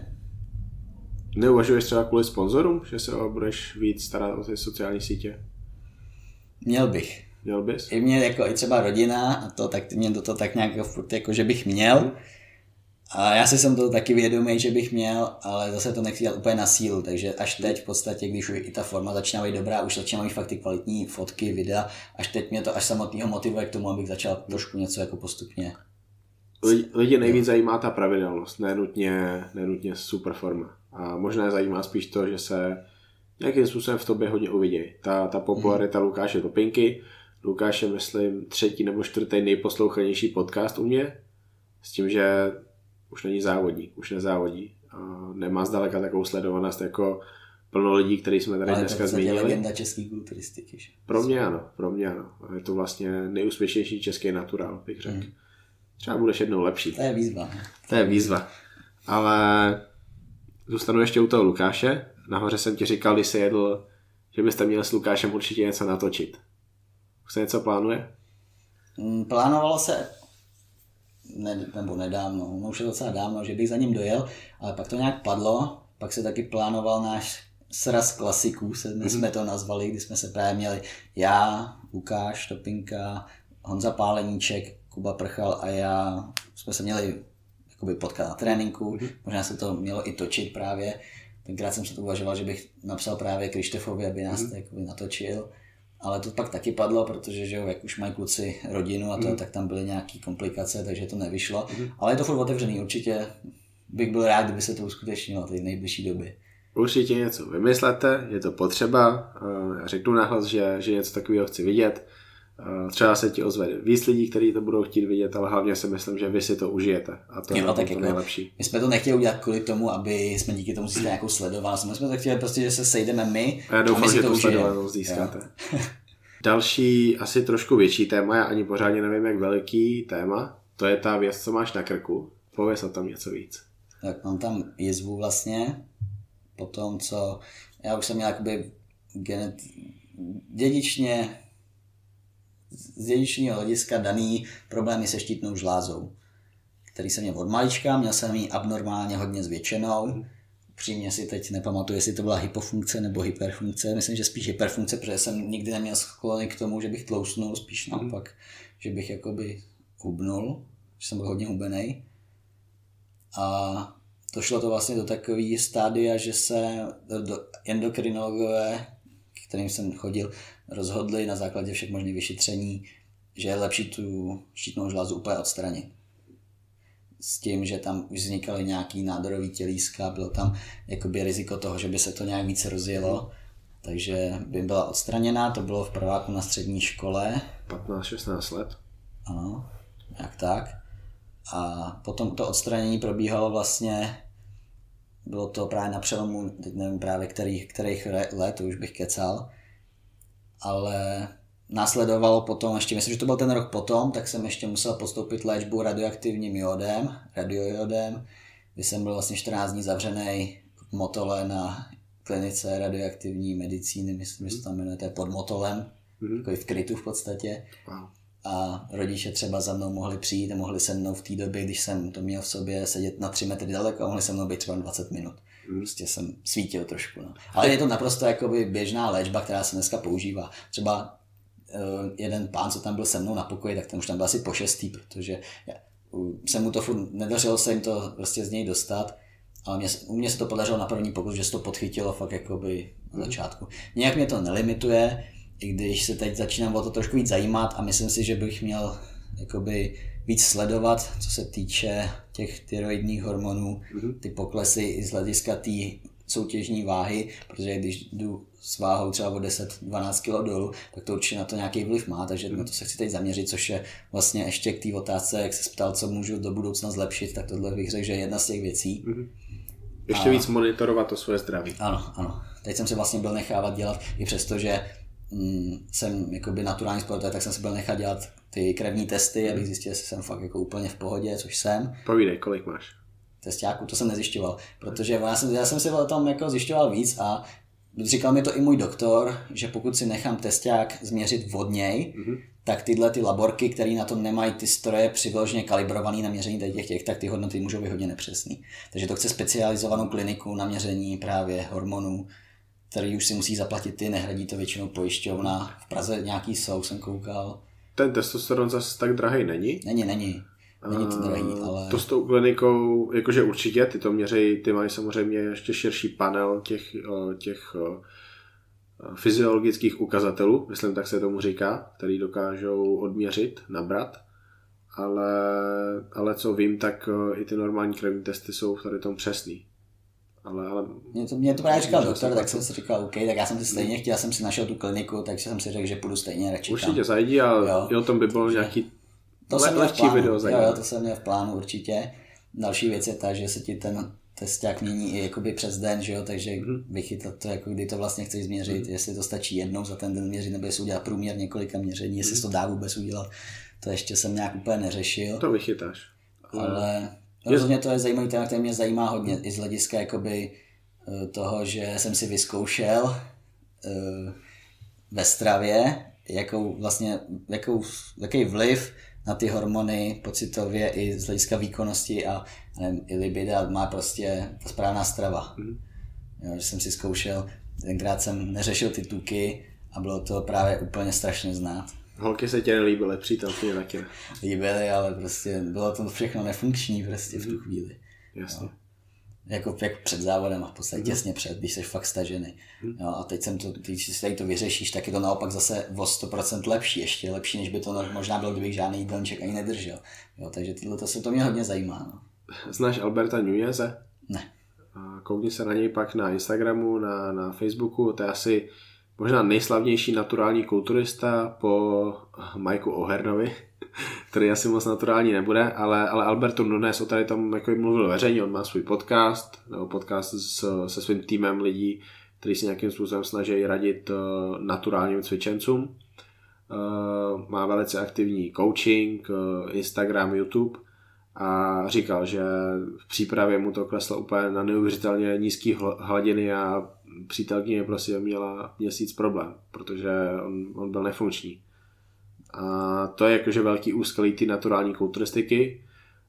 V té přípravě hlavně ten testosteron, ta vlastní produkce testosteronu neuvěřitelně trpí a, a může to mít v podstatě hodně vážné následky, ty, ty okamžitý. Prostě ano. nemůžeš fungovat pořádně jako Jasně. chlap. No. A možná ještě to, mě to třeba si myslím, že to hodně souvisí, teď jsem právě, když jsem analyzoval ty předešlý případy, hodně souvisí i s tou štítnou žlázou, jo, protože já si teď nejsem úplně jistý, jestli na konci té přípravy jsem úplně takhle v háji z toho, že by mi takhle snul ten testák a ty anabolické hormony, anebo z toho, že nemám tu štítnou žlázu a to dávkování těch hormonů, který hmm. mám, tak jestli je odpovídající té hmotnosti a tomu stavu toho těla, jaký, v jakém jsem v tu chvíli, jo? protože ta štítná záda, že a ty, ty produkce hormonů pak souvisí jakoby, nevím, s energií přes den a se vším tady tím, jo? takže já si myslím, že ono to možná bude mít spíš uh, souvislost s tou štítnou žlázou než s tím testiákem a proto by bylo dobré si ten testiák hmm. nechat v této fázi hmm. změřit a vědět. No. Já si myslím, že testosteron celkově, hmotnost respektive procento tuku, ale určitě ta štítná žláza ve tvém případě konkrétně tam hrajou každý svoji roli, takže to už pak bude o tobě, jakým způsobem se dopracuješ nějakým jasně, informacím a jak s tím ty naložíš a co se o sobě vlastně naučíš.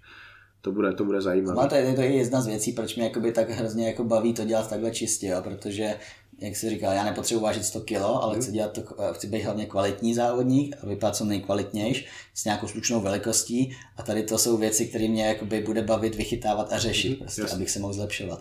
Jo, protože najít nějaký naturální maximum je podle mě hrozně těžký a rozhodně nedokáže najít cvičenec, který si občas jde zacvičit za dva roky, mm nebo v dva roky jde chodit cvičit a pak řekne, že na dosáhnu naturální maxima, když už svaly po tréninku nebolí, prostě, mm. nebo něco takového.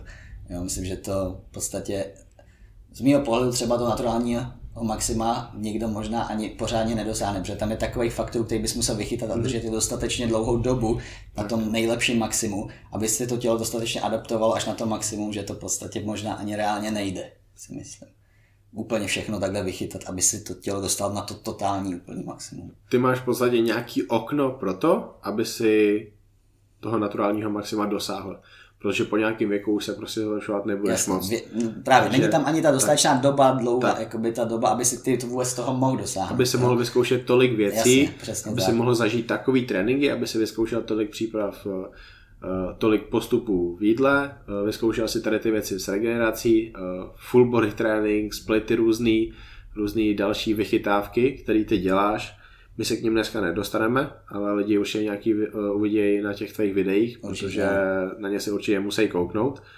Ale zaujala mě jedna další věc. Uh, ty hodně dbáš o to své tělo a i v tady tom směru experimentuješ a snažíš se i tady těma postupama přiblížit těm svým naturálním maximum, jaký jednou můžeš dosáhnout. A určitě si vyzkoušel nějaký masáže, možná i báňky, možná akupunkturu, ale vyzkoušel si i rolfing, jak, jaký, jaký máš ty zkušenosti s tady těma různýma postupama? Tak eh, z toho, co jsi vlastně vyjmenoval, tak jsem zkoušel vlastně masáž, Aha. baňkování, ani akupunkturu jsem ještě neskoušel. Někdy ten rolfing, Ano, určitě, mám to v plánu, ale rolfing, ten Apple, ten jsem používal v posledních dvou přípravách opravdu intenzivně, dá se říct každý týden, hodně jsem do toho investoval času i vlastně financí a musím říct, že to je jedna z věcí, které nejsou vůbec v podstatě známý, mm-hmm. ale má to ohromný efekt jak zdravotní, tak i z hlediska té vizuální stránky to může dost pomoct, zvlášť pokud se člověk připravuje na závody. Mhm. Co je ten rolfing? Rolfing, já bych nechtěl tady tomu svýmu kamarádovi, který se tomu věnuje hodně, do toho nějak jako úplně říkat, říkat špatně, to v čem je on fakt jako machr. Jak Ale to, z mého to... pohledu je to vlastně to, že naše tělo drží pohromadě vlastně nějaká určitá faciální síť, což se už teď v posledních letech dle výzkumu ukazuje, že je to samostatný fungující orgán, něco mm-hmm. jako je kůže v podstatě. Mm-hmm. Jo, dřív to při pitvách normálně, ty, co to dělali, tak to házeli stranou jako nepotřebnou mm-hmm. věc, jo, ale je to hrozně důležitá součást našeho těla, která má plno důležitých funkcí Jednou z nich je držet jakoby, to tělo pohromadě, držet vlastně všechny orgány tam, kde je, ani držet ta sítě od hlavy až k padě, různě propojená, každý to má ještě trošičku jinak. Myslím, že i nějaký zahraniční, uh, zahraniční vědec už udělal dokonce i nějaký určitý jednoduchý atlas tady těch, mhm. tady těch fasciálních sítí. A jde v podstatě o to, že ten rofer, což je ten člověk, který je v tomhle tom proškolený, zajímá se o to, tak tě nějakým způsobem analyzuje, většinou takže si tě prohlídne, trošku jakoby hmatem zjistí co a jak. Eh, a pak určitou formou dá se říct masáže, ale to není úplně masáž, protože on se ti umí jakoby přes kůži zachytit za tu fascii a v podstatě ji jakoby natahovat. Mm-hmm. Jo? No, když, to, když ti to provede, tak to není stejný pocit, jako když tě někdo masíruje. Tam jde vyloženě do svalu a tady to je povrchový, hodně povrchový a hodně to tahá a dost to bolí. Mm-hmm. Hodně to bolí, ale kde, efekt kde to bolí nejvíc? Tam každý, u každého je to jiný. Není to nejvíc vždycky bolelo, protože tu fasciální síť mám nejsilnější na vnější straně stehen. Mm-hmm. Chodidla hodně bolej, mě teda, a taky hodně bolely holeně a lejtka. Mm-hmm. Tam to bolelo nejvíc. Eh, může to asi způsobovat i to, zase bych nechtěl nějak kecat, on by to řekl určitě líp, eh, že tady ty části jsou hodně namáhaný každý den, takže tam je ta síť prostě nejsilnější. Dává smysl. Jo, takže to je můj názor na věc. No ale souvisí s tím právě i ta štítná žláza, že tím, jak mi vlastně ty fasciální síť na krku narušily, a pak to krásně zase srostlo, to doktoři odvedli perfektní práci, ta, ta, eh, ten řez není v podstatě vidět, ale narušili tu fasciální síť A on mi vlastně říkal, že to může souviset s tím, že se mi nedaří nabrat tolik hmotu na prsou, na vrchních části vnitřní prsou, hmm. že právě tím, jak je tam ta fasciální síť tuší, než by měla být normálně bez toho zákroku, hmm. tak nepustí ty fascie, ty svaly do té hypertrofie tolik, jak by mohly. Tady jste to pořešili, jak jste to pořešili? Mě zkoušel s, tím, s těma technikama, který má naučený něco udělat a musím říct, že to zatím má docela efekt. Mm-hmm. Konečně to tam začalo něco objevovat. Myslíš, že to má efekt jenom na to hypertrofii nebo i kosmetický v nějakých partiích? Bude to, má to určitě i kosmetický efekt. Uh, on je vlastně schopný, když už jsem pak na hodně nízkém procentu tuku, mm. kdy už jsou vidět i fakt jako hezky detaily celkově na tom těle to, tak já mu třeba řeknu, že uh, nevím, potřeboval bych třeba při poze hrudník z boku líp udělat větší detaily na brachialisu, prostě na ruce. On se na to podívá, zjistí, jestli tam vůbec jako jde něco udělat, jestli jsou tam nějaký ty staženiny nebo nejsou. Když jsou, tak je povolí a to a v podstatě nějaký efekt tam vždycky byl vidět. Vždycky. Největší efekt jsem teda viděl právě tam, kde to bylo nejvíc, to bylo na těch bočních stehnech, kdy se mu hodně povedlo od, odseparovat nebo oddělit vizuálně hamstring od kvadricepsu. Což jsem byl fakt jako překvapený, on byl taky překvapený docela a to bylo fajn bylo super. A celkově se hlavně člověk potom cítí líp, mm-hmm. jo, protože je tam nějakých 10 základních procedur, má člověk musí projít, pokud to chce, jakoby, aby, chce, aby to mělo nějaký i hlavně pozitivní zdravotní dlouhodobý efekt. A když si tady těma procedurami projdeš, tak se cítíš líp, měl bys mít lepší držení těla a celkově spoustu problémů s pohybovým aparátem by mohlo, mm-hmm. jako teoreticky by mělo, mm-hmm. tady potom odeznít. Já tady to vyzkouším na svoji přítelkyni Matě, na sebe už to zkoušet nebudu, protože já si ten tuk budu užívat. Ale líbí se mi to, že někdo prostě pošle testosteron a Jirka Kočvara radši rolfuje. no, a mně to takhle prostě přijde, dává mi to větší smysl. No. Víc to sedí do té filozofie, kterou jsem říkal na začátku té kulturistiky. No. Mm-hmm. Snažit se zlepšovat celkově tu výkonnost, aby ti to v něčem pomáhalo, ne aby ti to pak něčem omezovalo. Mm-hmm. Co tě čeká v roce 2019? Nejspíš zase mistrovství světa, hmm. který se tentokrát přesunul ze Španělska do Emirátů. Aha, slyšel jsem, slyšel jsem. Těšíš se? Bude to zajímavý výlet, tam hmm. jsem ještě nebyl a rád se podívám. Uvidíme, jak to tam bude vypadat s konkurencí, hmm. co na arabském poloostrově, že jo? takže mají to tam hned za rohem. Jaký je datum, pamatuješ si? Je to nějak asi 3. až 5. listopadu, myslím. Mm-hmm. Mm-hmm. Maťa zjistí, jestli budeme mít peníze, čas a inspiraci jet eh, do Emirátů, eh, podívat se na mistrovství světa v kulturistice chlapu. Nebo to bude jenom klasika? Bude vši- celý chlapy, váhovky, všechno. Tak Maťa, Maťa zjišťuj. Možná pojedeme sledovat Jirku eh, na závody a další, další kulturisty, ale to bude zajímavá soutěž a vlastně ty budeš mít třetí rok po sobě, pauzu rok. Ano. Jaký to je? Náročný mi přijde. Chtěl bys častěji závodit? Chtělo by se ti? Já bych chtěl, ale mý tělo mi to určitě nedovolí tím naturálním postupem. Určitě ne, to na sobě cítím, protože už teď na sobě zase cítím následek té minulé přípravy a dost jakoby chci rozhodně tenhle rok na to mistrovství světa, ale pokud to vyloženě jako nepůjde, že se na to fakt nebudu cítit, že by ta dieta nestála za to, ta příprava, tak bych to klidně asi o rok ještě odložil zase. Já nikam nepospíchám, ale rád bych, no, rád hmm. bych. Jsi klasický kulturista, děláš to naturálně. Kolik se nabral svalů od, eh, od té soutěže, kde jsi skončil třetí na mistrovství České republiky proti Trnkovi Příkopovi? Mm, moc to nebylo, protože já jsem se pak po těch, tady v těch letech jsem se nějak nezaměřoval na to nabírat co nejvíc, Aha. ale zkvalitňovat co Aha. nejvíc. Takže jak se změnila ta soutěžní hmotnost asi? Asi o... Změnila se asi o... No vzhledem k tomu, že jakoby ta forma byla furt lepší a lepší, jo, mm. takže těžko to odhadovat, ale odhaduju tak 4-5 kilo. Tak, s tím prostě třeba to je 7 kilo svalů, no. ale pořád to jsou, to jsou 4 roky, to je 5 let. 4 roky, tak nějak. Ani ne, 3. Ani ne? Tři roky jsou to. Protože s Vojtou Trnkou jsem závodil třetí sezónu, mám pocit, nebo druhou. Aha, aha. A závodím pět, pátou sezónu jsem měl za sebou. Aha. Tři a půl? Tři a půl. Tři, tři a půl roku, takže řekněme dvě kila svalů za půl roku, tak to je v podstatě, ale nějak jsem se na to extra nezaměřoval. V podstatě dá se říct, že až teď od těch minulých závodů, tak mám tak nějak v hlavě a snažím se nastavit se tak, že bych chtěl fakt jako přibrat co nejvíc to půjde rok. kilo svalů za půl roku, abych tam nenechal chybu. Uh, to znamená, že v podstatě ty budeš nabírat ty svaly teďka už jenom pomalejc a pomalejc. Pokud to budeš dělat dál, dál naturálně, tak se asi na 90 kg svalů nedostaneš. Jaký jsou tvoje ambice jednou? Co, čeho by si chtěl dosáhnout v kulturistice? To je těžký. To v podstatě vždycky se to bude asi odvíjet od toho, jak to tělo bude reagovat. Mm-hmm. Pokud bude reagovat hodně dobře, ta soutěžní hmotnost bude růst a růst a růst, protože já už tam teď v té klasice nemám v podstatě skoro, v podstatě žádný, jsme se o tom bavili s Milanem, žádnou rezervu, dá se říct. Já už tam můžu jenom zkvalitňovat. Ale pokud by ta hmotnost šla fakt hodně dobře nahoru, tak asi ambice by byla být konkurenceschopný třeba ve váhovce do 85 kg naturálně na mistrovství světa. Víš, kdo tam závodí do těch 85? Ne, nekoukal jsem na to. Tam jsou, tam jsou Arabáči, tam jsou borci z, ze Saudské Arábie, z Egypta, z Ománu, ze Saudské Arábie, z, z Kuwaitu, z no, Iráku, z Iránu. To je podobný tomu jako té klasice, té kategorie, kde závodím teď. No. Je, je, ještě, ještě občas je takhle těžký nějaký Korejec, a to jsou borci, kteří jsou o 10 cm nižší jak ty.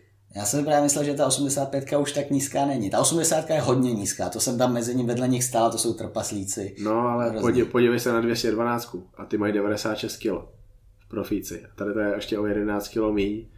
Tam v podstatě každý klasik, který je na tom limitu, tak to má strašně těžký v té váhové kulturistice. Michal si ten je dobrý příklad. On byl fantastický český klasik, ale jakmile tu kategorii přerostl, tak tam prostě nemůže dělat takový výsledky, protože on bude vždycky vyšší než ty jeho soupeři. Milan Šádek, uh, vlastně on není vejškový 212. On, aby se vyvíjel, musel jít dál. Ve 212 by nemohl být nejlepší na světě. Vždycky by tam byl někdo lepší, protože by měl víc svalů. Takže v tom, v tom jako je... těžko říct, je to hrozný dilema a hlavně já furt tak nějak doufám, že jsem měl informaci, že jak zvedli ten limit na to, na tu moji váhovku o kilo, tak jsem, ještě než to zvedli, tak informace byla, já jsem čekal, že to zvednou o 2 až 3 kilo. Mm-hmm. Takže pořád si myslím, že tam nějaká rezerva je a vzhledem k tomu, jak všichni jakoby, ty závodníci rostou a že tam jsou právě ty nekontrolované kategorie, že to ještě do budoucna budou ty limity zvedat, doufám. Mm-hmm. Takže tam by teoreticky mohl ještě trošičku prostor být na nějaký zlepšení. Já si myslím, že to zvedání těch limitů není moc chytrý. Není, úplně Už to chytrý to... není, ale mě to teď v tuhle chvíli vyhovuje trošku, že se mám tam posouvat. Jasně. Uvidíme. Uh, budu se teda muset těšit ještě tři čtvrtě roku, než se ukážeš zpátky a doufám, že videa rozjedeš trošku dřív. Uh, určitě z mýho pohledu točíš, respektive tvoje videa mě zajímají nejlíp, asi takhle to řeknu. Nechci říct, že točíš nejlepší videa, protože jich máš strašně málo zatím, ale ty tvoje mě zajímají hrozně moc, protože vím, jaký budou a budou úplně bombastický a každý, kdo tady to poslouchá, tak by si užil ty tvoje videa, takže doufám, že si tě najdou na YouTube, tam si asi jako Jirka Kočvara. Jo, jo, Jirka Kočvara a IFBB. IFBB dokonce. A, a budou sledovat, protože prostě je co sledovat. A já jsem rád, že je co sledovat. Já nesleduju český videa moc, nesleduju slovenský videa, tam netočí vůbec nikdo. Takže prosím, prosím, začněte točit. Eh, nějaký nápady jsem ti dával. Eh, jo, jo. Pokud, by se, pokud by se nějaký z nich zrealizoval, tak prostě to bude úplná bomba. Eh, Děkuji ti, že jsi přijel do Prahy. Doufám, že, že jsi takhle ještě nikdy o kulturistice s nikým nepokecal. Minimálně na mikrofon a myslím si, že ještě někdy něco budeme nahrávat. Já doufám, že určitě jo nikdy jsem si, jak máš pravdu, nikdy jsem si takhle s nikým nepokecal o kulturistice a jsem rád, že si mě sem pozval. Tvé podcasty poslouchám v podstatě, všechny jsem slyšel zatím. Děkuji. Ne, že ne všechny jsem sdílel teda, ale všechny jsem slyšel. Ze všech si spoustu jako informací vždycky vezmu a myslím, že to je velký přínos. Děkuji. Pro spoustu lidí, jakoby, co se tady v tom pohybuje. I svým svěřencům některým, některý to ještě ani o tom nevěděli, říkám, poslouchejte to, bude se, bude se vám to líbit, mm-hmm. bude vás to zajímat. Já si myslím, že v podstatě každý, kdo dělá kulturistiku, tak by to měl poslouchat ale že tady to nebude poslouchat asi Pajič, tak jakože to dává smysl, že to no, nebudou poslouchat jasně. další tady ty lidi, který já třeba nemám moc rád, nebo prostě otevřeně říkám, že tady to není cesta. Ale pro fanoušky kulturistiky. Ale pro fanoušky jako... kulturistiky, tak ti by to určitě poslouchat měli. Děkuju. Taky děkuju. Výborná epizoda. Přesně o tomhle je Honza Cavalier podcast. Aktuální, relevantní host, se kterým si já skvěle popovídám a opravdu mě baví mu naslouchat. Doufám, že i vy jste si poslech tohohle dnešního podcastu užili a od Jirky se třeba i něco naučili. Budu strašně moc rád, když o této epizodě zítra řeknete někomu v posilovně, koho by tyhle podcasty bavily. Pojďme je dostat mezi lidi, kteří smýšlí podobně jako my. A samozřejmě za každé sdílení na Instagram Stories a Swipe Up jsem strašně moc rád. Čímž se dostávám k shoutoutům těch, kteří takto sdíleli epizodu s Lubošem Chládkem. O koho šlo? Jdu na to. Kaťulík, Ian Buca, Simon Doročák, Milan Šádek IFBB Pro, Johnny Mike 92, Wendy P, Honza Sudík, Adrian Tomasov, Kudl Budl, Old Iron CZ, Tomáš Blahout, Simon Fischer, Uramek, Majmo Official, J. Trnková, Ondrej Lošák, Novický Lukáš, Mára H., Jiri Mirovský, Viktor Vince, Lucie Králíčková a Matěj Ryšavý. Doufám, že jsem na nikoho nezapomněl, pokud jsem zapomněl, tak se mi připomeňte a dostanete shoutout příště. Ještě jednou vám všem moc děkuju, že posloucháte Honza Kolír podcast.